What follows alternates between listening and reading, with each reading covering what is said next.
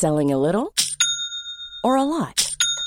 Shopify helps you do your thing however you cha-ching. Shopify is the global commerce platform that helps you sell at every stage of your business. From the launch your online shop stage to the first real life store stage, all the way to the did we just hit a million orders stage. Shopify is there to help you grow. Shopify helps you turn browsers into buyers with the internet's best converting checkout.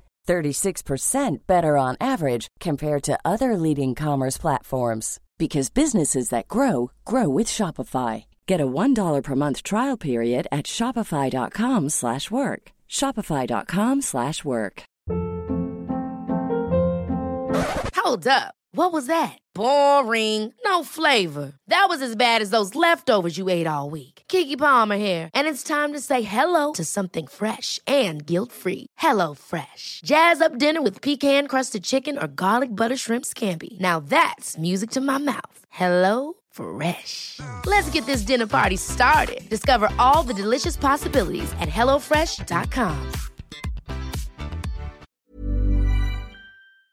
Ladies and gentlemen, this is your captain speaking. I have the only gun on board. Welcome to Con Air.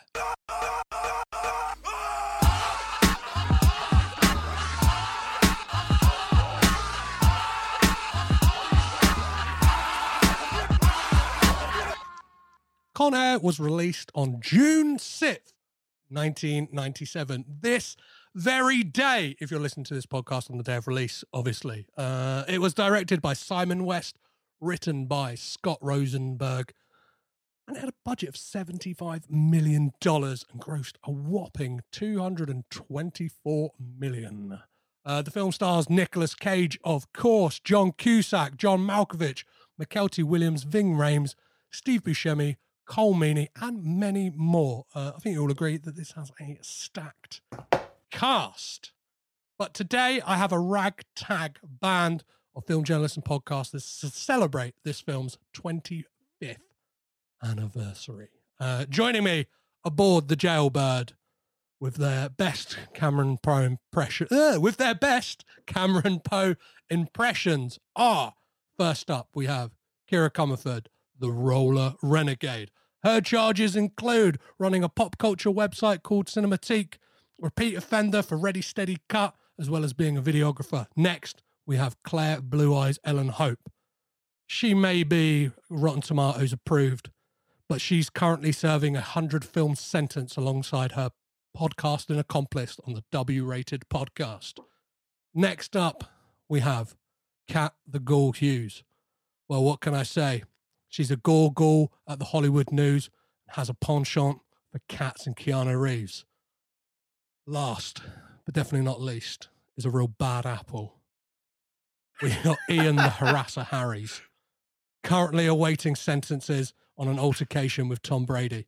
He's a serious podcast jingle maker, Willy's Wonderland t shirt owner, and one half of the podcast nobody asked for. How are we, Uh, guys? I'll be better when Tom Brady's out of our lives.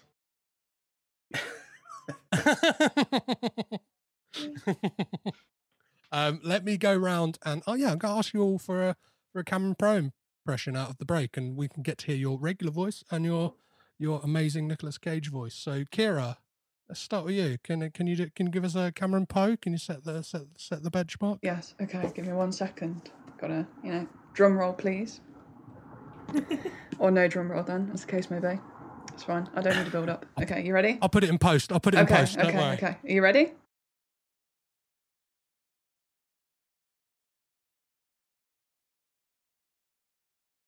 Can I do the action? I know nobody else was here, but can I do the action as well? Of course you can. Do whatever you want. It's, Okay. it's, your, it's your scene. Okay. Are you ready? Dramatic pause. Sorry, boss. There's only two men I trust. One of them's me. The other's not you. Amazing, amazing. uh, we'll go to you next, Claire. Give us your cam. Give us your Cameron Pro. Cameron. I keep saying Pro. Poe. Cameron Poe. what am I doing? I mean, I cannot do impressions to save my life, and so I don't know if it's better or worse to have gone after that wonderful one. Uh, this is basically just going to be me in my own voice because I cannot do other voices. It's okay. Um, put the bunny back in the box. See, yeah. Love it, love it, love it. let's uh, let's go with you, Kat. What's, uh, what's can you can you give us a Cameron Poe? Well, I'm going to try. Um, I prepared the same the same line as somebody else, so no competition. I am terrible. Um, I'm just going to just going to call in just going to call in my friend. There's only two men that I trust. One of them's me. The other ain't you. This is amazing for people listening. Uh, Kat just pulled up a Nicolas Cage uh, paddle, uh, which I imagine you got from the unbearable weight of massive talent Same press screening. Um, I I didn't actually make it to the press screening, but I have a friend that works with the company who was very gracious to uh, send me one in the post. Amazing. Yeah, it was my first ever press screening, and I was just like ransacking the seats to grab them afterwards because obviously, like, people were old hat just going like, "Oh, I've been to this. I don't need more free shit clogging up my clog up my house." I'm like, "If it's Nick Cage related, like, I'll, I'll take the free shit, and I'll, ta- I'll, ta- I'll take the free bar, and I'll take the free little uh, Nicolas Cage paddles, please." Uh, and uh, last, last but not least, Ian, give us your give us your Cameron Poe. So, so what I found out while practicing was that all all of my Cameron Poe impressions turn into either Forrest Gump, Yep. or if anybody has seen the Lice episode of South Park, where because the on, the only line I could do with uh, it, even vaguely close to Cameron Poe was just the line "How's my baby?" because I was I was watching the film, I was like, what's an easy thing to say? And then he says that in the first five minutes. It's like, yep, there we go. Let- Let's do this. But it is just the Lice, uh, episode. It's it's I'm I'm getting hints of fat bastard from There's a bit of, there's a bit of, but Yeah. I'm, I'm not an impressionator. So what can I say? Um, I'm just going to play a clip of that moment that your your your quote there, Ian, because yeah, that that line reading that Nicolas Cage has is fucking bizarre. Dear Hummingbird, break out the fine china, chill the lemonade, tie a yellow ribbon round the old oak tree, 'cause this boy's coming home to his ladies, coming home forever. I just hope I'm not a disappointment to Casey or to you. Love Cameron. Sorry, it's a different line. It's the way he says forever. I love I love that. Uh, yeah, yeah, yeah, yeah. Should I? Yeah, I, I need to do one, don't I? Um, get the uh, uh, la, la, la. yeah. I, it's Forrest Gump, isn't it? it Yeah. well, it's basically tie the ribbon around the old oak tree because I'm coming back forever. It's it's Forrest Gump, and uh, we'll get into some Forrest Gump because this film. Uh, My mama a- said to put the bunny back into box. Life is like uh, a box full of bunnies. You never know which convict you're gonna get. Uh, Is this, is this just the podcast now? It's This is just us, it. This is it. Yeah, us yeah. merging Con Air with Forrest Gump. Well, that one, It's derailed. that one went a little bit of mice and men, didn't it? Connection to that as well, John Malkovich. Come on, we'll go. Let's Yes, let's we're keep in. going. We're not- I've gone on a tangent in my brain trying to figure out if Cameron Poe and Forrest Gump would be friends or not. Running through the I'll be- wilderness together. I want to see that film. Like you can have Mykelti Williams. Like he could easily have just like stuffed his lip full of tissue paper again and been Bubba Gump in this film as he was in in, that. And uh, yeah, yeah, yeah. Maybe that's what he did when he came out on parole. You know, that was his first job, keep on the straight and narrow.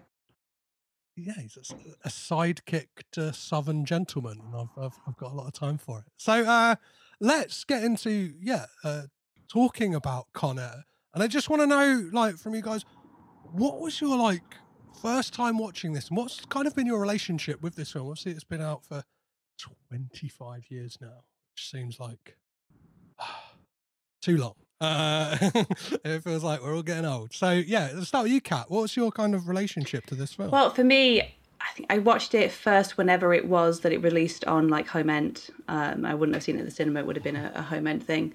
And it's sort of something that I've watched a few times over the years, and it's it's sort of in obviously it's Action Cage, so it's in it's in that mantle for me because sort of Nicolas Cage more than the film is the sort of like the phenomena in in our house and within my friendship group. So Con Air is obviously something that regularly gets gets quoted. I used to work in a in a stock room and uh, for a Debenhams, and in the children's room, in the children's wear like stock room, they had some Jellycat bunnies, and they used to have to live in boxes. And if ever they weren't in a box, one of my friends would like leave a little sign that said "Put the bunny back in the box."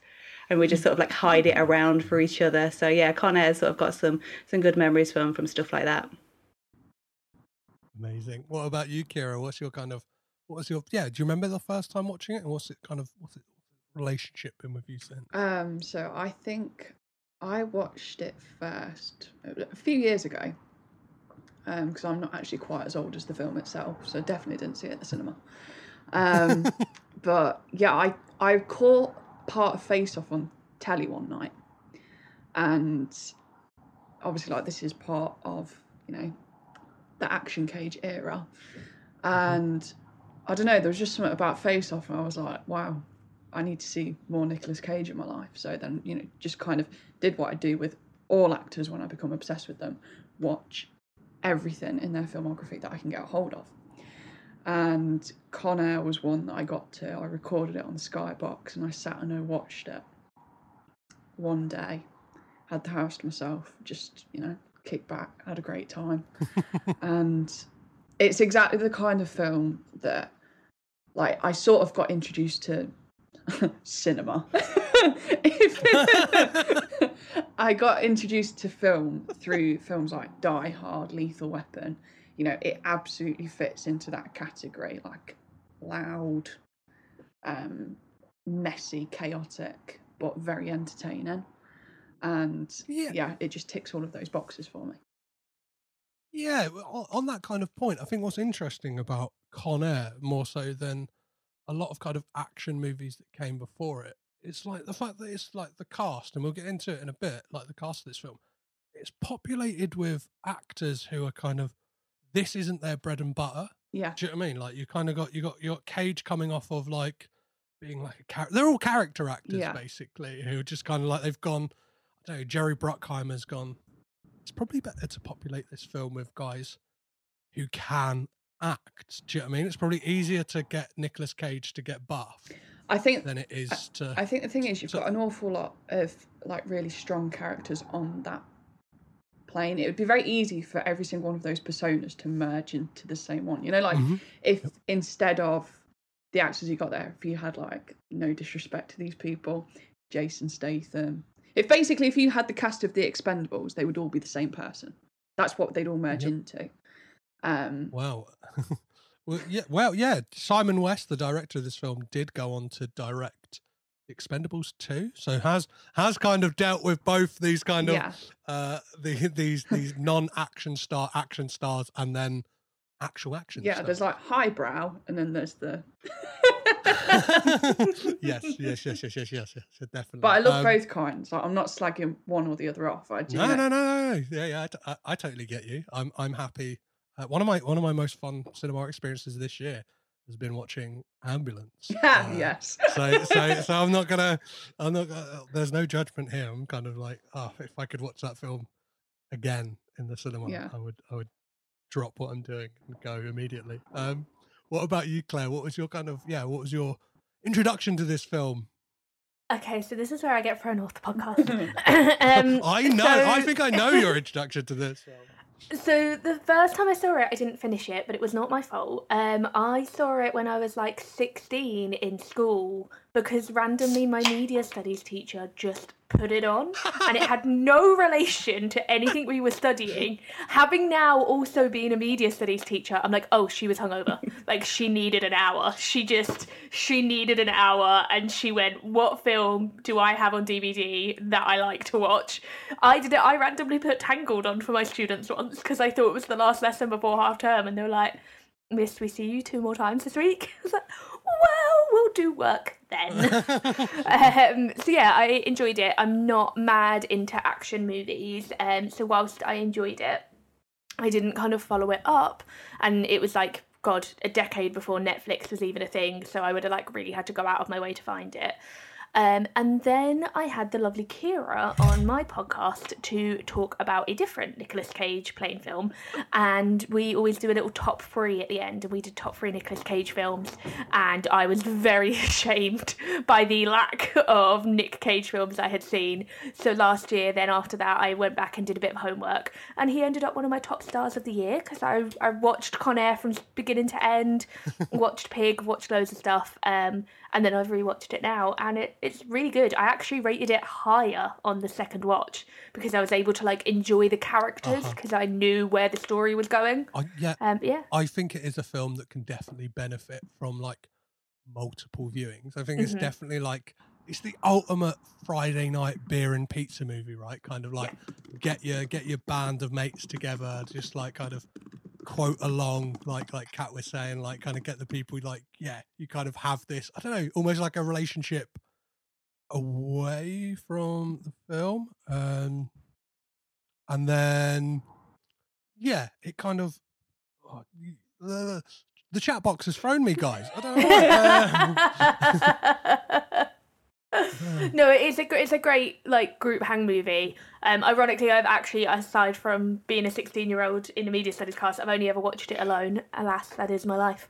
Um, but I've just cu- I've just gone through a bout of COVID, and it um, kicked off like an intense desperation to only watch 90s action movies Amazing. which is like so unlike me um, so yeah also it has that great covid fever definitely, uh, definitely. movie I- Ian, let's uh, yeah. Uh, well, I've seen this film in the Yeah. same room as you.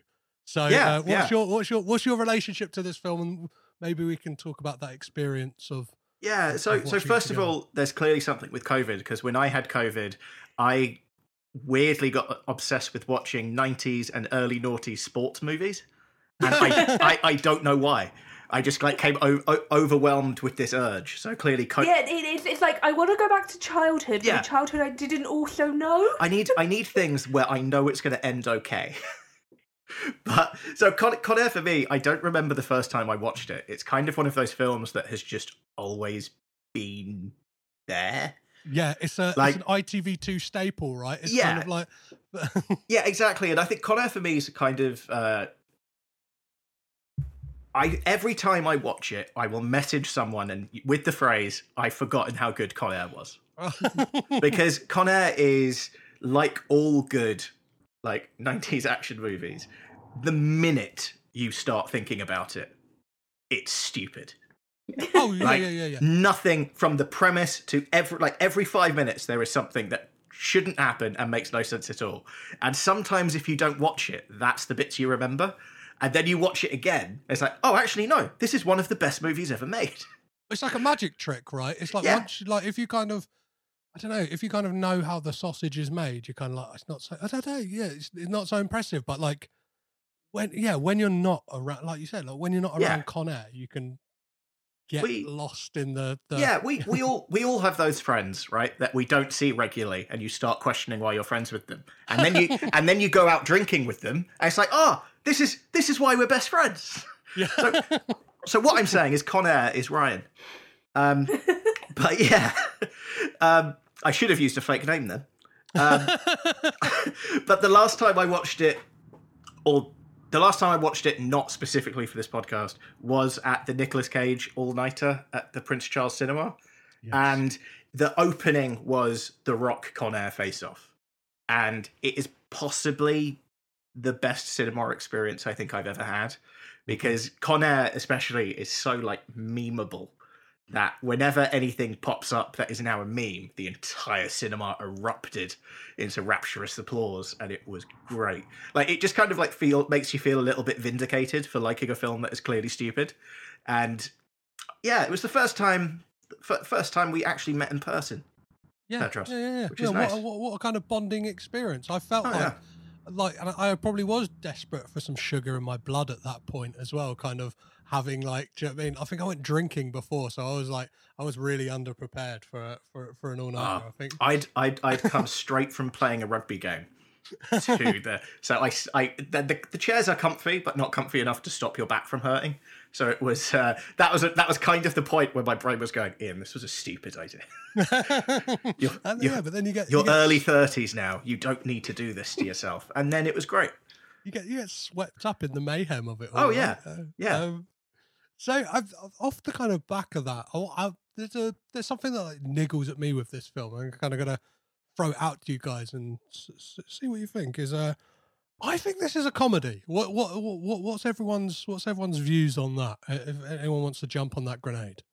So just just kind of off the back of something you uh I think in Kira's intro we mentioned Expendables 2. So the reason Expendables 2 is good is because uh, Simon West is the director, right? Uh-huh.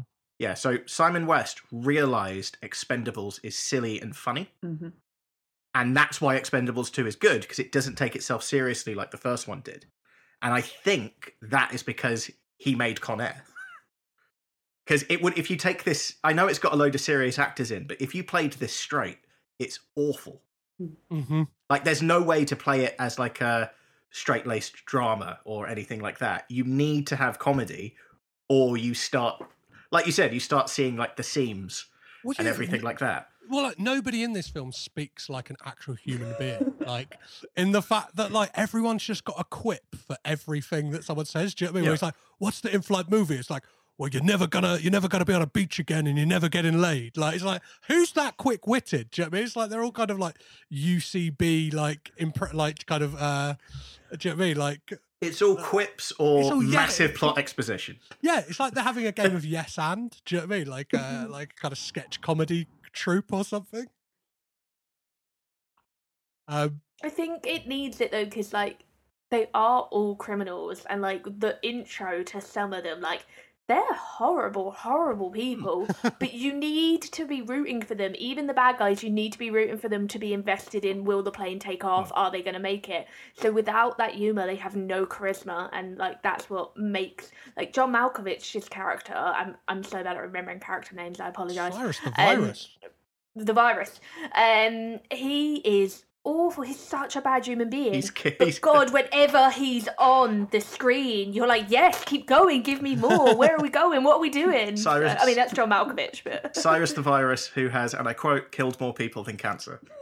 yeah, you know. Those, th- those like character introductions were incredible because what I really liked was you went through them all. It's like, oh, Billy Bedlam like killed a Mm-hmm. dog, all that stuff, and then it ends with just, and who's that guy? And they cut to Nicolas Cage getting off the plane. It's just like, ah, he's just a guy. Yes. He's just he's just here. For some for some reason on this ultra secure prison plane, we're letting these guys hitch a ride. Because his body is a weapon. He accidentally killed one ah. man in self defense, let- let- but let's his put a- body Oh. is a let's weapon. put, let's put a pin in that, and I will. I'll, I'll, I'll ask. I'll ask someone to give us a brief plot synopsis of this film. Who would like to? Kira, would you like to tell us what this film is about? Okay, I'll I'll give it a go. You know this extensive plot that I need to discuss here. So basically, Nicolas Cage is Cameron Poe, and he is in prison on a well, we know it as a manslaughter charge. I'm not entirely sure what the technical terminology in America is for it, but basically, he got beat up by some guys outside a bar, and he massacred one of them, like palm to the nose, boof, and killed him. And everyone's like, oh my god, he's dead. He goes to prison because he won't take any sort of a deal. I, don't think he takes the deal anyway. Oh my goodness me. Has the plot become too much for me?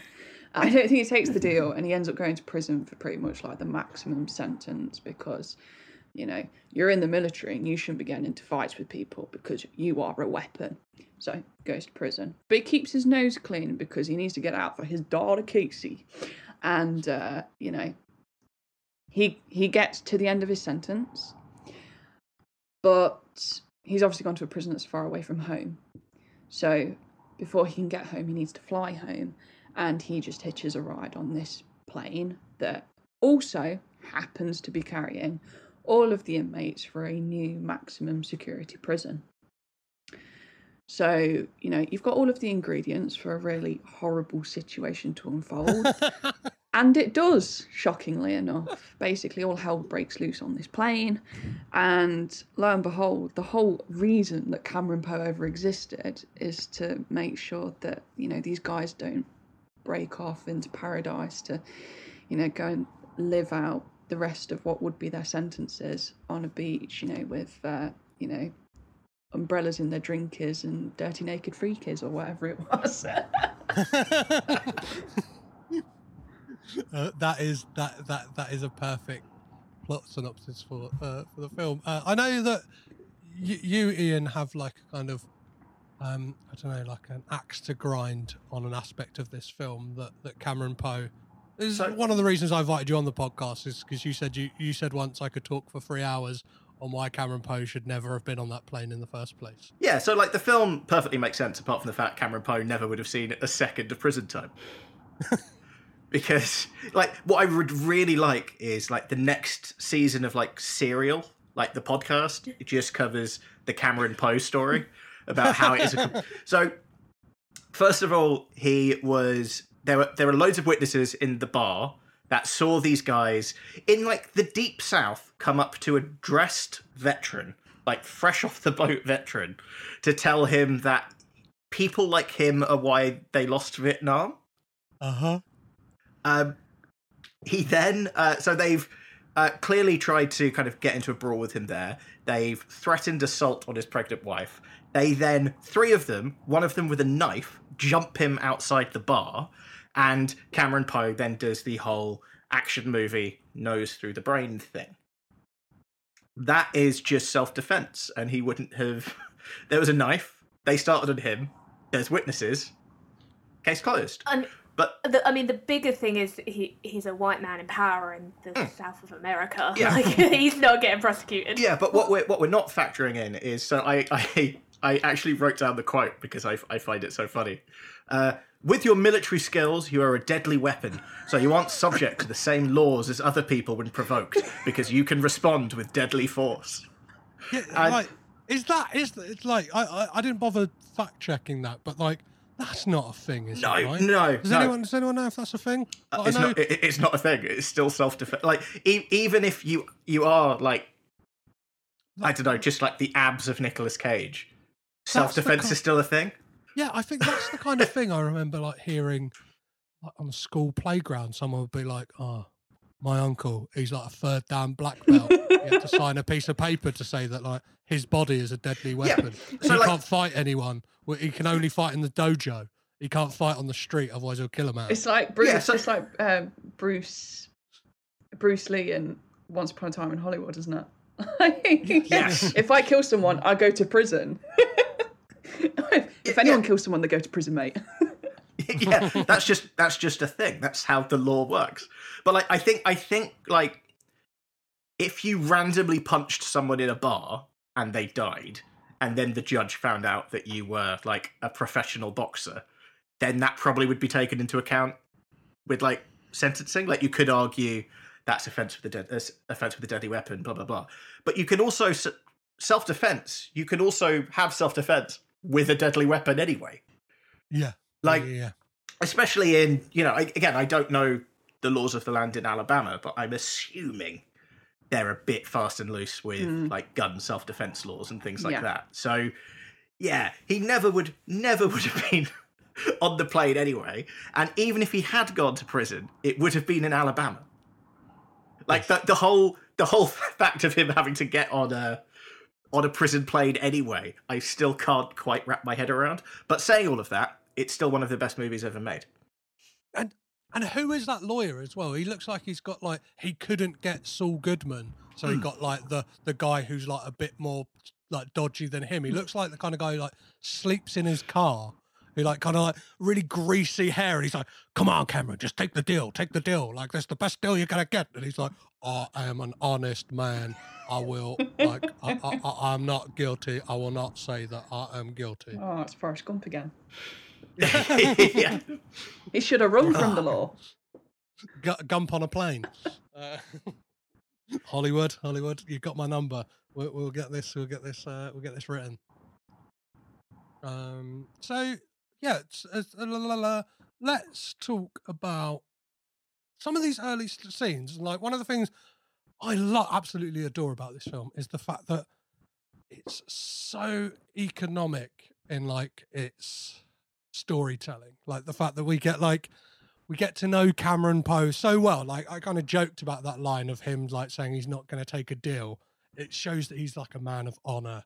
You see like those exchanges he has with Casey when he's in prison. You kind of see the uh, the chaos surrounding him. I think there's like a moment when he's uh, like there's a prison riot going on. And he just like gets his pillow over his head, like not for me, thank you. Ju- or- Just, just focus on learning Spanish, Cameron. Just focus Yeah, on yeah. learning Spanish. yeah, I, I, I thought that would come to play in the film as well. I was like, I was like, like I, I, I, I like I don't know. I think- Oh my god, have I just made up a scene in my head where he talks to one of the prison wardens in Spanish? Have I just made that up? uh, John Malkovich speaks to another prisoner in Ah. Spanish, so there is there there is some subtitles, but uh, Mm. maybe it's to be like I don't know. It's on the cutting room floor. Yeah, there's not there's not anything like, and nothing said in their exchange where it's like, oh, it'd be beneficial for Cameron Poe to know Spanish. Like eh, they're not saying like, so in two minutes we're gonna start the operation and take over this plane. Do you know what I mean? Like uh, that that that, that would have been really clumsy writing, but like would have made sense to why Cameron Poe. But the film is so well written. It is. Yeah, oh, I want to have a um, uh, uh, Scott Rosenberg, the, the the man who scribed Venom, is is is a man of pure class. Like let's not let's not let's not put the man down at all. I Uh, think it, it shows us that he wants to use his time wisely and better himself and all of like you said it's very economic and very smart with just that montage of letter writing Uh-huh. it's a wonderful sequence yeah, and we get like the relationship with uh, Baby O kind of established really quickly as well. Like like saying like he really likes those um, pink. coconut things Yeah, the, coconut the, thing. the snowballs, which are pure sugar, but he's diabetic. It depends which type of diabetes he has. Isn't one of them like a lack of sugar? One of them's too much sugar. Ah, I have no. My, my knowledge of diabetes comes entirely from Connor. Oh, yeah, yeah, yeah, yeah. There is. it's all about balance so i guess maybe he just couldn't eat the whole pack in one go. Yeah, there's some people that if they're having if they're going into a bit of a like diabetic tiz, I think that's the uh, technical term for it. Uh, they, they like just give them just give them like like a bee, just give them some water and sugar on a spoon, and they'll be fine. Yeah. One one thing with the letters, which I really liked as well, was and by really liked, I mean again, amazing film, but I found it really funny. Um, one of the letters from his daughter is like two words long. Yes. And it's just like, when you're coming home? Love. It's like that would have taken weeks to arrive. It would have gone through. He's written like these like novels to her, and all she gets back is like, "What's up, Dad?" i mean she is free like Oh yeah, I, like I feel like that's still I couldn't write a letter at her age, so like oh. give her props. She's doing her best. Oh, I, don't- I, I, I, I'm making an assumption as well that he's probably getting letters from his wife as well, and they're kind of conveniently just Ah. giving us, giving it. That's what I mean. It's economic in the fact that it's just giving you what you need to know when you need to know it. It's like that's the thing. There, there could be a whole film about this man who is wrong, wrongly convicted, Yeah. or kind of like Cameron Poe in prison. Like if this, if I know, like Hollywood loves remakes and kind of sequels and prequels.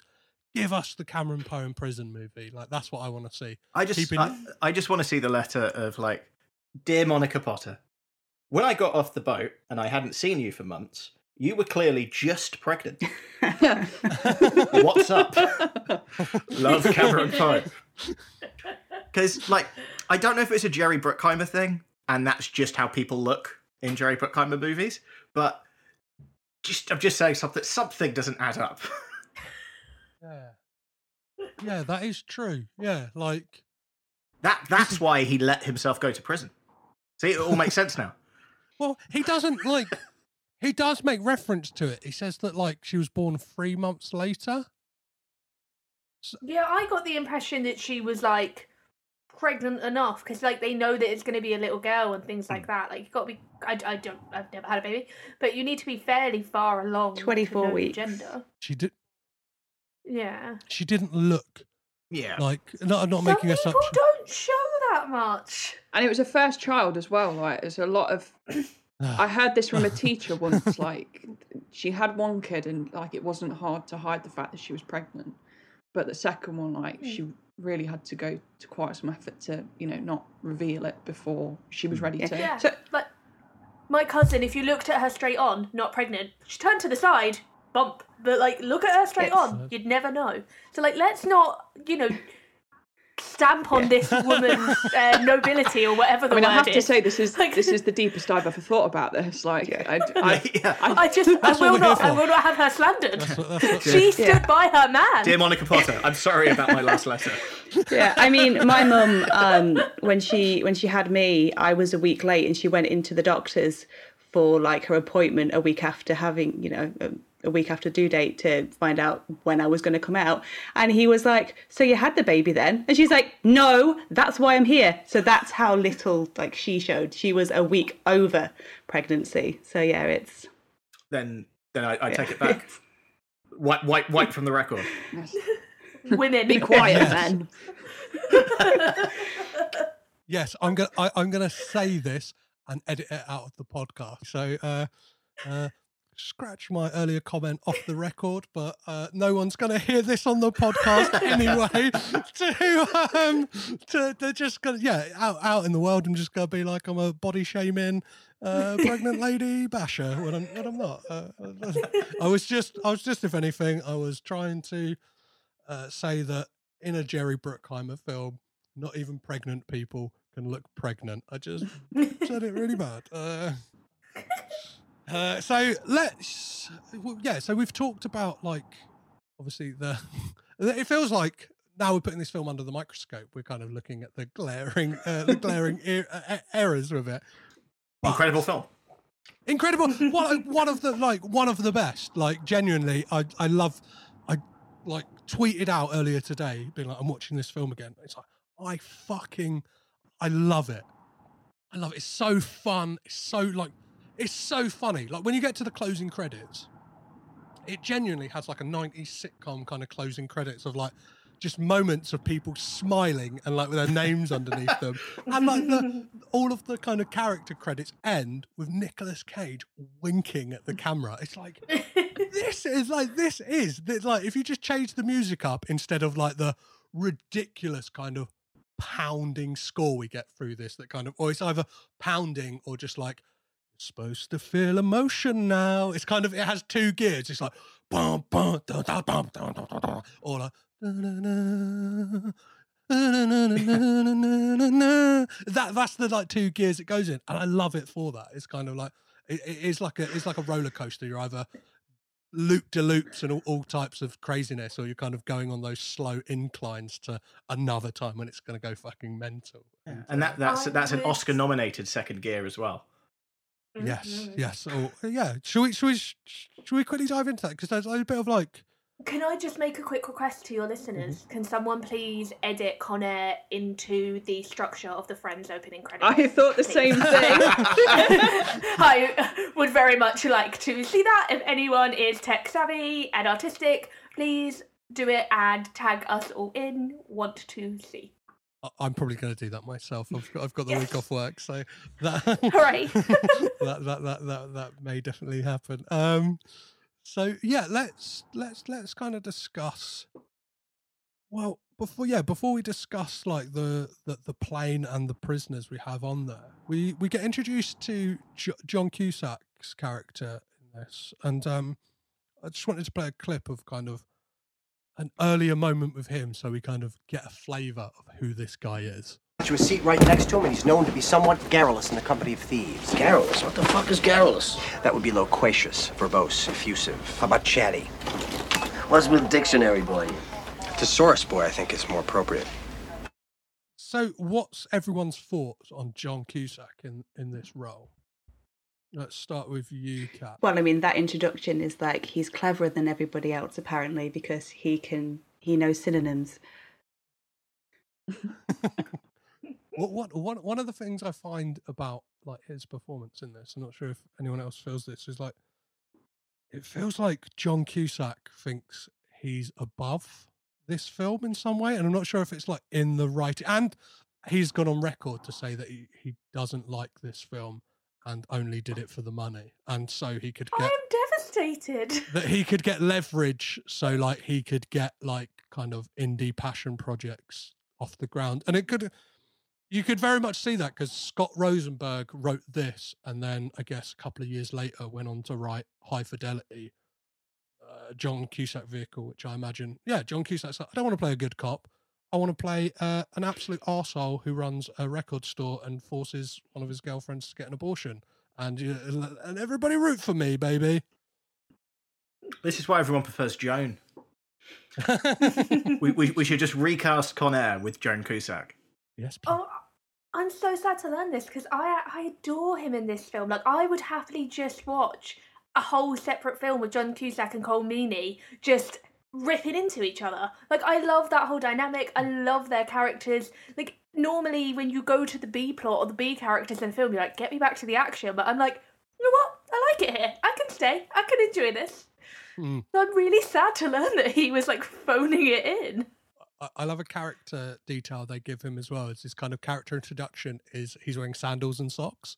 Like, like is that like I don't know? It's kind of like they're telling us like again that economic storytelling. They're like, this guy Wanker. is a bit is a bit out there. Is, is, is you know what I mean? He's, he's like he's not probably going to play by the rules, but he is going to play by the rules. But uh, he's he- he's he's a, he's a bit of a loose cannon, but he's he's a straight arrow at the same time. Like he kind of yeah, he's he's like I I, I love that small detail about him. But yeah, like you, Claire, I'm kind of devastated that he didn't enjoy this film, and I would love um when kind of like talking about this film, um like obviously there's a lot of kind of big personalities and kind of tough looking guys, whether like I don't know, you look at like a Ving Rhames or like a Danny Trejo.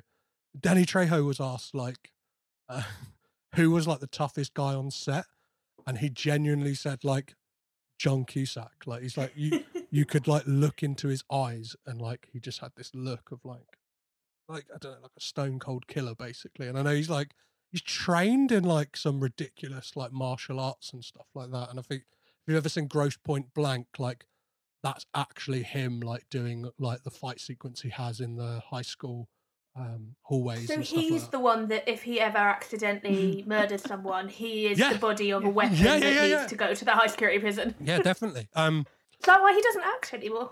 I'm not sure. The last thing I saw him in was the uh, American reboot of Utopia, uh, which made me really sad because I was like, oh, they didn't give that a third good in that. season and they've remade it and we're not even going to see a continuation of the plot because that got cancelled after one. Um, He was very weird in that. So And he I've got is. Sorry, he, he is a level six black belt in Ukidokan kickboxing. There you go. Same. There you go. He's Maybe he had to sign that piece of paper saying he won't fight anyone in the street. he's the deadly weapon. Um, I may have a personal beef with uh, John Cusack as well because years ago when I first started this podcast, um, one one of my guests made a comparison between Nicolas Cage and John Cusack on the podcast, and I just put out a tweet being like, "Hey, listen to this week's episode where my guest mentions like." Um, so yeah, like mentions J- John Cusack or something like that, and an, an interest like he has an interesting detail. Listen to the episode to find out. And um, oh no, I think it's because he got blocked on Twitter by John Cusack. And John, like I, I was, I was laying on my sofa watching TV, and then all of a sudden my phone blew up because John Cusack had retweeted me, and like all of his fans had piled on to call me a piece of shit for using his name to like promote a, a podcast episode where, like, in the episode we just kind of talk about uh, how they have similar careers and how yeah my guest got blocked by John Cusack on Twitter, uh, and I, I got I got blocked on Twitter by John Cusack because of it. Oh, he'll never hear this. He'll never know Well, how we're- sad we're not am. blocked. Oh, no. True. Yeah, I will promote this. I'll tag him in it. Oh, uh, hey, John, John, listen. I have I I, I I I went on a hiatus from the podcast and deleted the uh, deleted the account, so uh, I'm no longer blocked by John Cusack. So I will be doing the exact same thing as well. I'll be tagging him in all the posts. Uh, so let's dive into the yeah the the wider cast in this film. Who is everyone's kind of like I don't know like standouts, but especially with that first batch of criminals we're we're introduced to. So yeah, we have uh, Billy Bedlam, we have Diamond Dog, and we have Cyrus the Virus. So uh, Kira, like who who out of that lot really like kind of what what, what yeah what, what what are your thoughts on those guys? They'd be interesting guys to go out for a few beers with, you know. I think it has potential for a wild night. I'll be honest, I every time I rewatch it, the one person I get most excited for is not any of those people. I always get so excited for Garland Green. Like he's Mhm. he is just I love Steve Buscemi anyway, like in whatever he's in. Um but he's just you know, he's just so weird and so dry in this as well, especially when like, you know, later on in the film the plane's coming down and he's singing he's got the whole world in his hands like i just i just love it. So he kind of overshadows everybody else but if we just forget for five minutes he's you know in the film. I think i'd have to say cyrus. Just he's just he's so cool. I mean yeah okay he'd probably eat every single one of us alive if he got given a chance. But i don't know there's just what a way to go. If he did get a hold of you what a way to go. Like I, I, I don't think i could choose to be killed by anybody else. Yeah, would you like the last thing uh, on earth that you you know is the smell of his breath, as he says to uh, as he says to Cameron Poe that, that that's what that's what Casey Poe will have her last memory will be the smell of his breath.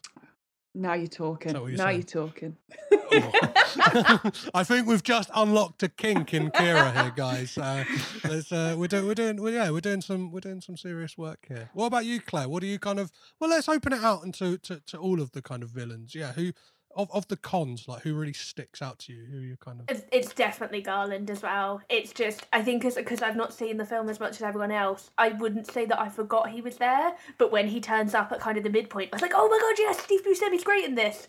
My brain had just forgotten like whilst watching it because you get so involved in the other characters, um, and I think like he's the most complex. He's the most interesting. The first time I watched it, the actual fear I had for the little girl was like so palpable. Um, and so like I like that he seems like the most like criminally insane. Cyrus just seems like a bad guy, and then is it Johnny twenty three? Danny Trejo's character, it's something twenty three. Um, he just is like a horrible man. But Steve Buscemi is like you can kind of he's in, he is criminally insane, and you would not know what he's going to do to you. The other guys, you walk past and be like, oh, they're going to murder me. Steve Buscemi, you got no idea. Like, he could go any which way, and he's so interesting for that. But then that makes it really interesting because he is the only person in this entire film who Yeah. gets away with absolutely everything. Yeah. So like even like Cameron Poe's life is kind of fucked.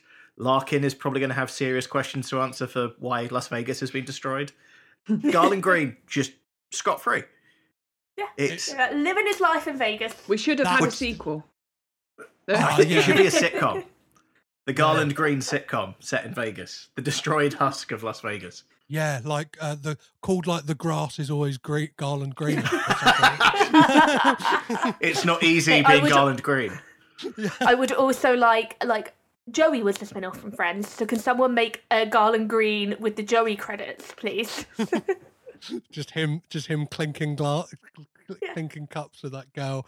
Him roll that because like like I've, I've heard it said elsewhere, but it does feel like that almost like that that final shot with uh, Garland Green is like they went, oh, Buscemi was great in this. Let's just uh let's just like tack this on the end. Do you know what I mean? Like Do you? It's all. It's definitely that. It's definitely because he's a great character and it's funny and it's amusing that he just runs away.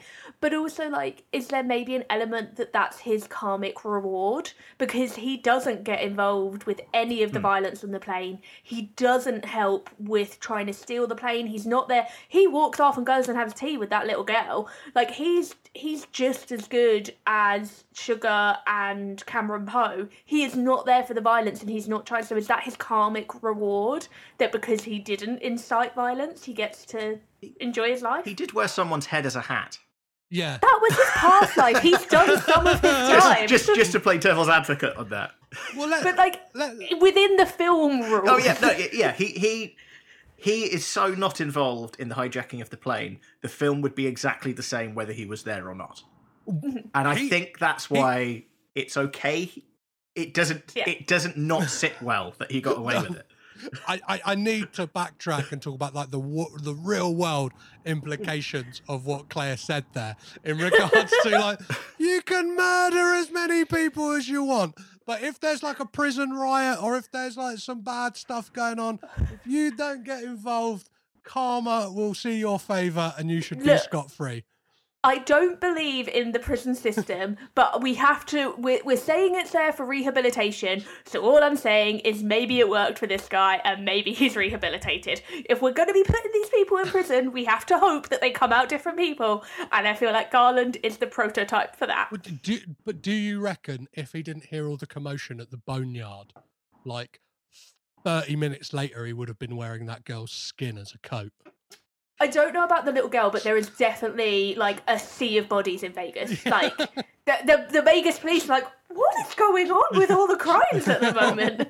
like he's not. He might get away with it for a while. Yeah, whilst they're but the, cleaning the, the everything body up. count is going to be stacking. Yeah, whilst they're cleaning everything up, he can kind of like shift some bodies in the rubble of, of all the all the mass destruction, which, like, if you think about it, shouldn't have shouldn't have been what it was. It's only because of Cameron Poe's almost like pig headedness of like I'm staying on this plane to get like and, and and that is another thing. We never actually find out why Baby O is in prison. Like, do you know what I mean? Like the film never lets us know. So for all we know, he could have like done this for somebody who could be a serial killer. Do you know what I mean? It could be he, he could make God. I don't know. He didn't have the kind of fanfare introduction that Garland Green gets, like this kind of Hannibal Lecter on speed, kind of like Yeah, but you've got to go contraption he somewhere to beat that, haven't you? Let's be realistic. Yeah, like, that is exactly, yeah, quite you've a criminal profile to top. You've got to dedicate your life. This has got to be a life's work. Uh, what about you, Kat? Who are the kind of standout kind of cons? Well, I mean, you know, echoing what everyone else has said, you know, wearing somebody's head as a hat is, you know, that's that's the hard to top. And I guess he's he is the I mean, as much as that sounds absurd, he is the one that you can most believe in reality. You know, Cyrus Avaris killed more, me- you know, more men than cancer. You know, just you know, big hyper hyperbole. But you know, Steve Buscemi is so unassuming that that's what serial killers tend to look like. You know, you always see it on the news. You know, such a quiet, well-spoken, polite person. He is, I guess, the most real thing in Con Air. Um, but I think the other one that stands out to me is is Danny Trejo as I think he's Johnny 22 and he is about to become Johnny 23 before his Well, let's. I've got. I've got a kind of chilling clip of of Danny Trejo's character speaking. Uh, uh, yeah, for, for for people listening, this is a guy who has a tattoo of a flower on his arm. Every woman who's raped. Every woman who's been convicted. Yes. Yes, Yes, there would be yes, more if yeah. they knew all of them. That's Yeah. what it is, isn't it? Which means there's a good tattoo artist in the prison. I- Yeah, I, I think, or, or, or, or when he's waiting trial, he's going, Mm-hmm. "Well, this one's going to be a surefire bet that I'm, I'm getting convicted." Come on, he's, he's popping down to Kat Von D. Come on, come on, Cat, slap another one on me. Call me Johnny 600 if they knew the truth. Yeah, it doesn't have quite the same ring to it. Anyway, I despise rapists. For me, you're somewhere between a cockroach and that white stuff that accumulates at the corner of your mouth when you're really thirsty. But in your case, I'll make an exception. What a guy Cyrus is. Do you know what I mean? Like, uh, he's uh, Oh yeah, he has a code. he has a code. Yeah, yeah. He's, he's but he'll- he'll also make exceptions because he's got he's got a he's got a plan to fulfill. He's got he's, he's got he's, he can't he can't be fucking up the plan by uh by taking umbrage against rapists. Is there anyone that he wouldn't have killed on that plane? Like, there's not. He doesn't. He, they are all minions to him. He's so far above them. He's just you're all idiot worker bees. I'm a real villain. Like I'm a I'm a superior. You guys are all just. Yeah, I mean, he killed murderers. like he hmm. put, killed two of his cousins in one of his crimes. So yeah, I mean, if he's going to hmm. kill his own sort of flesh and blood, then the rest of the guys on that plane are are free game. Yeah, and it's really interesting because John Malkovich kind of he's gone on record saying like well, like whilst making the film, didn't know what it was going to be because there's so many script rewrites. so like really didn't like the process because obviously it'd come from like I think like the the Chicago like Steppenwolf theater, like a real kind of like theater buff and like on. Like treading the boards and stuff like that. So to come onto a film where it's like literally like day of another page is coming through, be like, oh yeah, by the way, this is what this is what's happening today. This is what's happening tomorrow.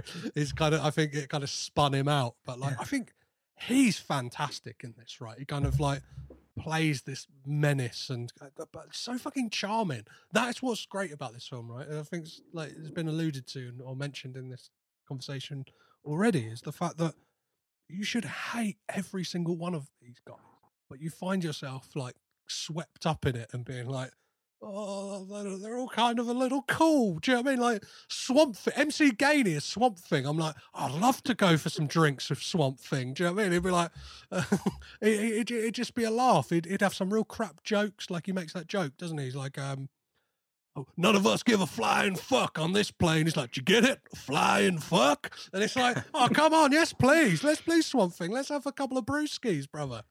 But I, I, I think that's kind of that. That's also I think why the why the film works the way it does. Because I think the the only everyone has done massively fucked up evil shit, and we know that from their John Cusack penned introduction. The only one who comes across as evil is Johnny Twenty Three. So he's the only one that, even from his actions in the movie, you can tell, right? You know, he's a he's an evil person. Like he's like the villain in the bunch of villains. And then everyone else just gets really cool lines of dialogue and awesome shit to do. I think the the interesting Like- thing though is that Danny Trejo is the one that had served time in prison. Hmm. Yes. Hmm. And it really interesting about Danny Trejo as well is he love he loves to play villains because he sees like almost like it's his obligation to show people, and they, they always like they always they always fail as well. The vil- do you know what I mean? They always they always end up dying or kind of um, Beheaded on the seeing back their- of the Breaking. Bad arc. Yep.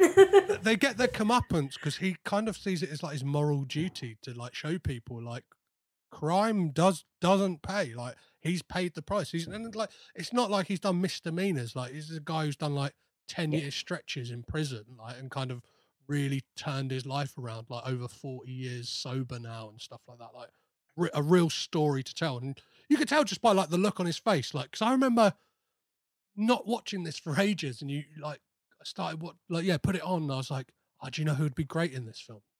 Danny Trejo. It's like, oh, I forgot. I was like, oh yeah, fucking Danny Trejo's in there. It's like, of course, like this is a perfect, like this is a perfect casting. Uh, I, I've got all. It, it's just a shame Danny Trejo ended up in prison again in the Muppets again, which is one of, one of my one of my favorite. Just obviously, we would get to Muppets again, but the throwaway joke that he's playing himself is one of the most underrated jokes in cinema of the last like ten years. But I, I, I have I have all the time in the world for Danny Trejo. Uh, Trejo. He, he he legit like I think his break in acting was he was the AA sponsor for an extra on like I think it was like a, a action movie. Yeah, it was, a, it was, Um, a, it was an Eric yes. Roberts Yes, movie. So yeah. kind of like real straight to like straight to VHS kind Yeah. of number. And he got a phone call saying, "Look, from this guy saying, look, I think I'm going to use again." So Danny Trejo went to set, and then, as you would as a movie director, saw Danny Trejo and just went, "Do you want to be in? Do you want to be in the movie?" Yeah, and like I, I listened to an interview of like him telling that story, and like some like real like spoil sports on the set was like, oh, he's not SAG accredited. And, like the director just turned around and went, "We'll make him SAG, like get him get him SAG now." Then he's like, I, "I want him in this movie." Yeah, tell him he can't be in this movie. yeah, yeah, yeah, yeah, exactly. Do you want to do, you want to go speak to Danny? Uh, we- we've been hearing rumours that you said like uh, he shouldn't be in this film. Do you want to do you want to just go have a chat with him outside and see what happens? Let's get into favourite scenes in this film. So let's let's, uh, let's let's spin the spin the wheel like Garland Green at the end of this film, and uh, who's going to jump on with their favourite moments? Kira, let's go with you. Yeah, yeah. Let's go with you. What's your favorite? What's your favourite thing? Well, I did. I did briefly mention one of them, which is when you know everything's going horribly wrong on the plane. Garland Green's just you know singing away. I think it's a moment we can all relate to in some way. Um, things are going horribly wrong. Um, what other scenes do I, like? I mean, I just like the whole film. It's it's hard to pick a favorite, you know, when you're just it's just gold after gold after gold. I really like the end of it. It's so excessive. You know, Yes. I mean, like the whole film, the car attached to the back of the plane, Oh, yeah. magic. It does. That, like, so, so, so, like for me, I like I just love the like I don't know. There's just set piece upon set piece in this, and I'm sure like you guys were mentioning them. Like, yeah, so like, but uh, they're just.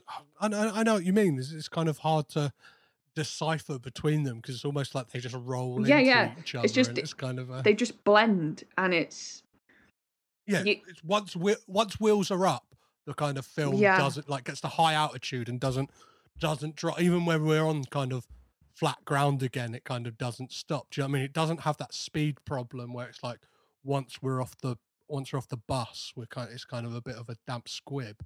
It's kind of still like it, it keeps it, it keeps propelling. Do you know what I mean? It keeps going Yeah. forward until it gets a, a skull crushing end to, to, to proceeding. So Claire, what about you? Like, is there a particular set piece that like really stands out to you? And you're like, oh, I right. think it's the whole kind of ending to the Lerner airfield bit, like the ends with the car attached at the plane, like because that in any other film, that set piece could be the the climax of the film. Uh-huh. But it's like almost bang in the middle, and you're like, damn, like we we got some greatness here, and you've got like all the chaos because you've got Cusack, you've got Meaney, you've got all the police officers being shot, but then you've got all the prisoners, and then is Cameron gonna get back on the plane, and like it's all just like there's so much tension, and you're really torn between.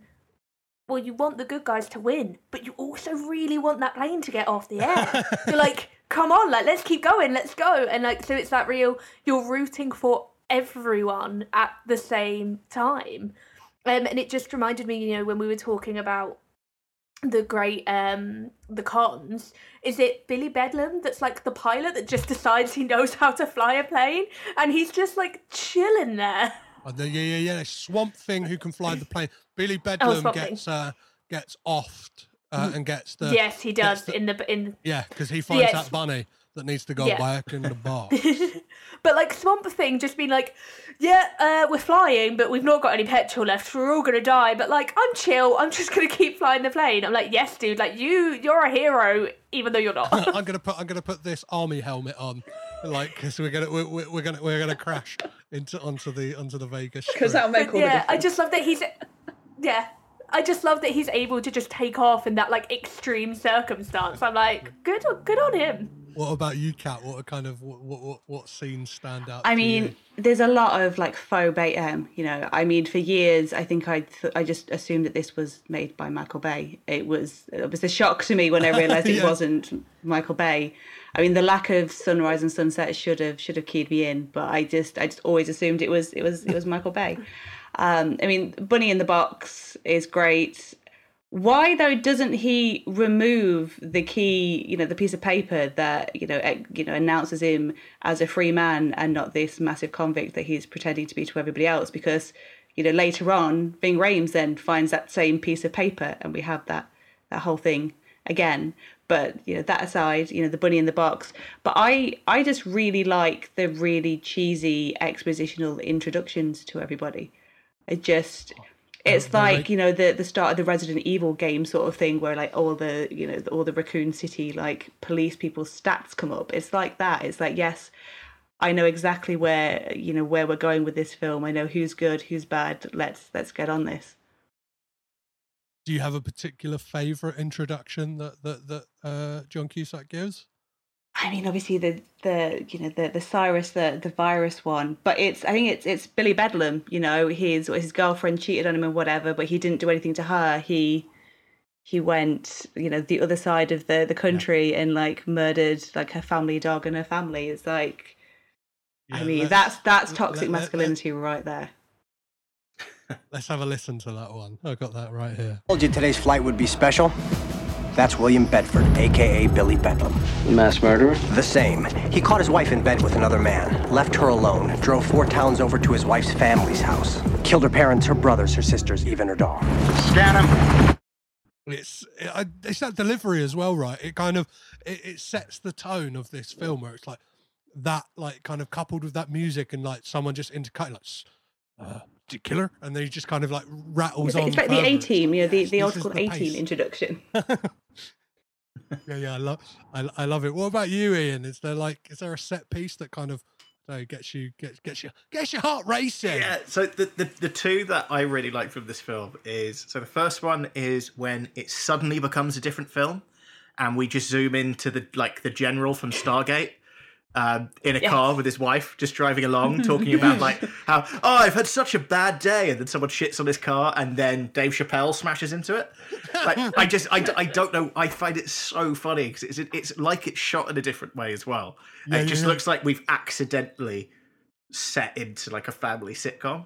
Um, One bit I do like, which is for me, I think one of the most action bits in the film, which I don't think gets the credit that it deserves.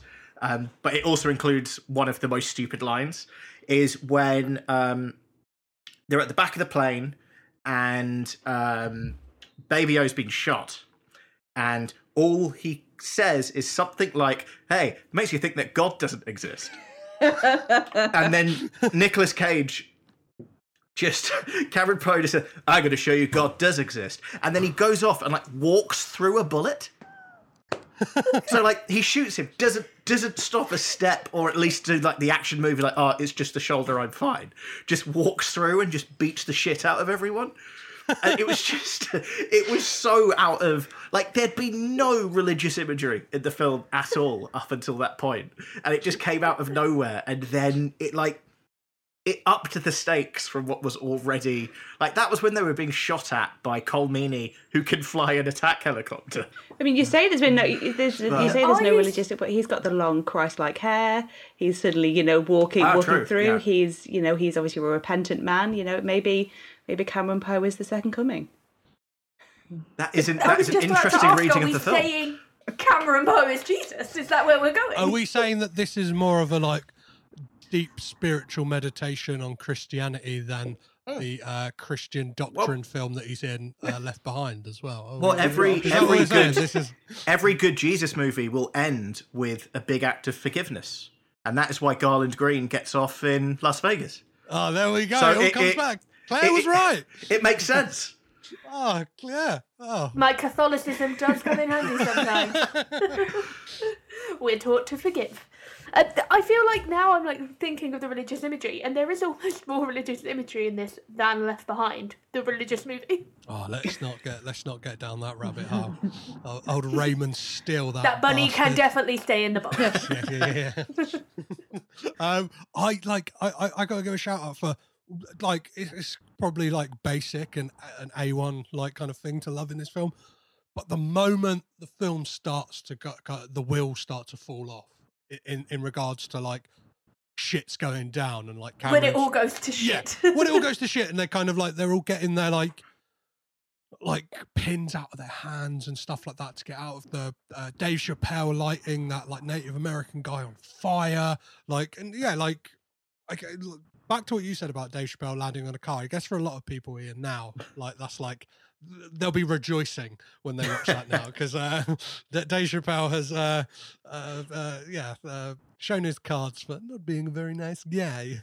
Uh, um, in, in- yeah, uh, uh, Oh, that was one thing that always surprised me. Not to cut you off, but No. every time I watch this, the um the con that runs off to go put the dress on and like give them all a little dance. I'm always like, "Wh- why is this in the film and what what is this here for? yeah, I think that that that character, if that this film was made today, would Sally, be- Sally can't dance.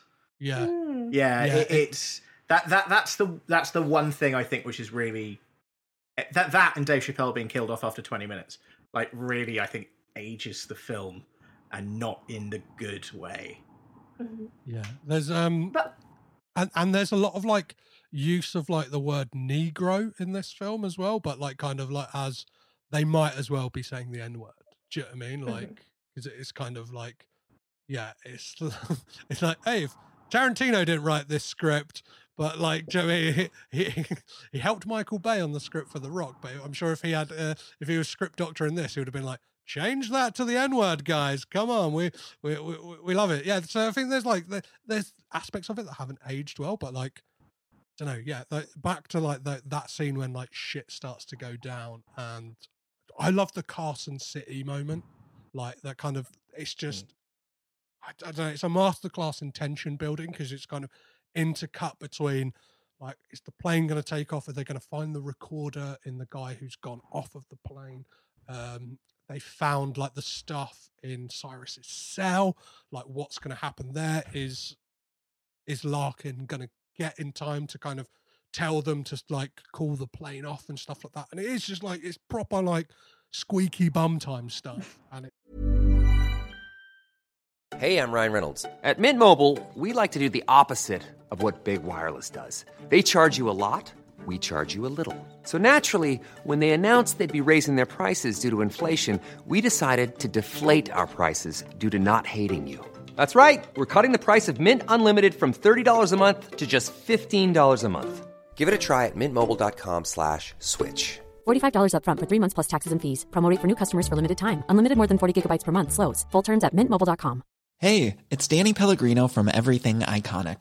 Ready to upgrade your style game without blowing your budget? Check out Quince. They've got all the good stuff shirts and polos, activewear, and fine leather goods, all at 50 to 80% less than other high end brands. And the best part?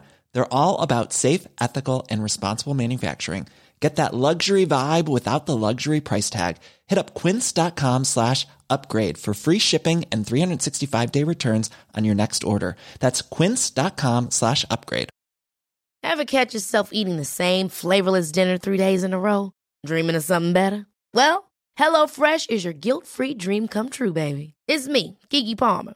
Let's wake up those taste buds with hot, juicy pecan crusted chicken or garlic butter shrimp scampi. Mm. Hello Fresh. Stop dreaming of all the delicious possibilities and dig in at HelloFresh.com. Let's get this dinner party started. Hiring for your small business? If you're not looking for professionals on LinkedIn, you're looking in the wrong place. That's like looking for your car keys in a fish tank. LinkedIn helps you hire professionals you can't find anywhere else, even those who aren't actively searching for a new job but might be open to the perfect role. In a given month, over 70% of LinkedIn users don't even visit other leading job sites. So start looking in the right place. With LinkedIn, you can hire professionals like a professional. Post your free job on linkedin.com slash achieve today.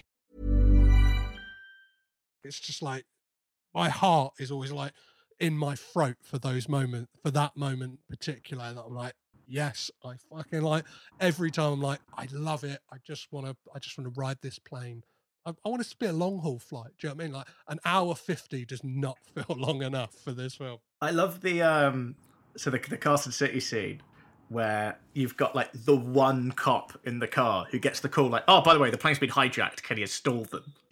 Yeah. And his response, I think, is just like, oh fuck. It's like, what is? I I think I would just pretend my radio wasn't working. It's like, what do you expect me to do? It's a plane full of high, high, highly dangerous criminals who have weaponry, and you want me to just walk over and stop them taking off?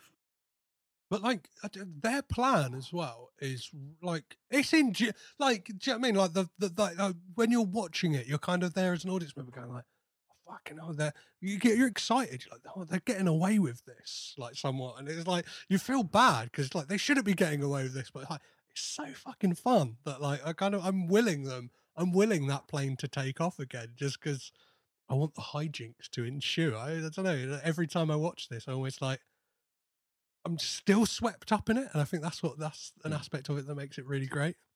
So, uh, something I have on my notes here that I wanted to mention, like to you guys, and ask you is: Is this the sexiest Nicolas Cage has been in a film?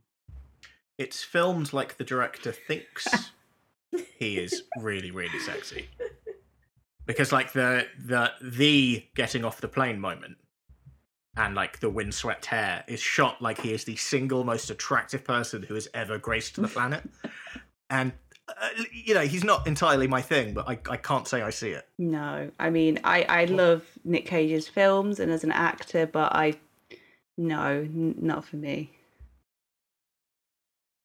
What, uh, Kira, what, what, what are you saying? Cameron Poe? Yay or nay? Um, oh, the hesitation's not a good sign, is it? um, it's a sign of complicated feelings. Um, mm. Yes. Is this because because- your answer is yes and you're trying to figure out I'm, I'm trying to, how, I'm how try- to phrase I'm that? trying to unpick, you know, yes, but why? You know, Ah, okay. why? Um, Sit ups. I mean, it's just you know, I I like So the fact that bullets bend around him. Um, It's that handstand press up, isn't it? I, I, mean, if that if that don't turn you on, I don't know what will. Um, I don't know. It's it's it's a funny thing because it's a it kind of comes back to a conversation that I had with one of my friends. Now, Barrett, she made this point, not me. Um, but you know, she was like, Nicolas Cage has kind of got like a real sort of you know daddy energy about him. Is that not my words? words from my best friend. But kind of when someone says that to you, you're kind of like, "Hmm, I can't say I don't see it myself. So well, he is like he is called like his wife does call him daddy at the beginning, and and he oh, has. Oh, sorry. I a thought character I, I got really. I thought his actual wife because obviously we. we mean, she is young. I was like, I know she is. She, yeah, yeah, yeah, she, yeah, she might do that. And and obviously he played a character called Big Daddy who had a like a, a porn star oh. mustache. So Thank, thank, thanks, Petros. You just ruined Kick-Ass for me. no worries, no worries. Embrace it, embrace it. Go on, Nick- Nick, like for, for, for, for, I don't know. What about you, Claire?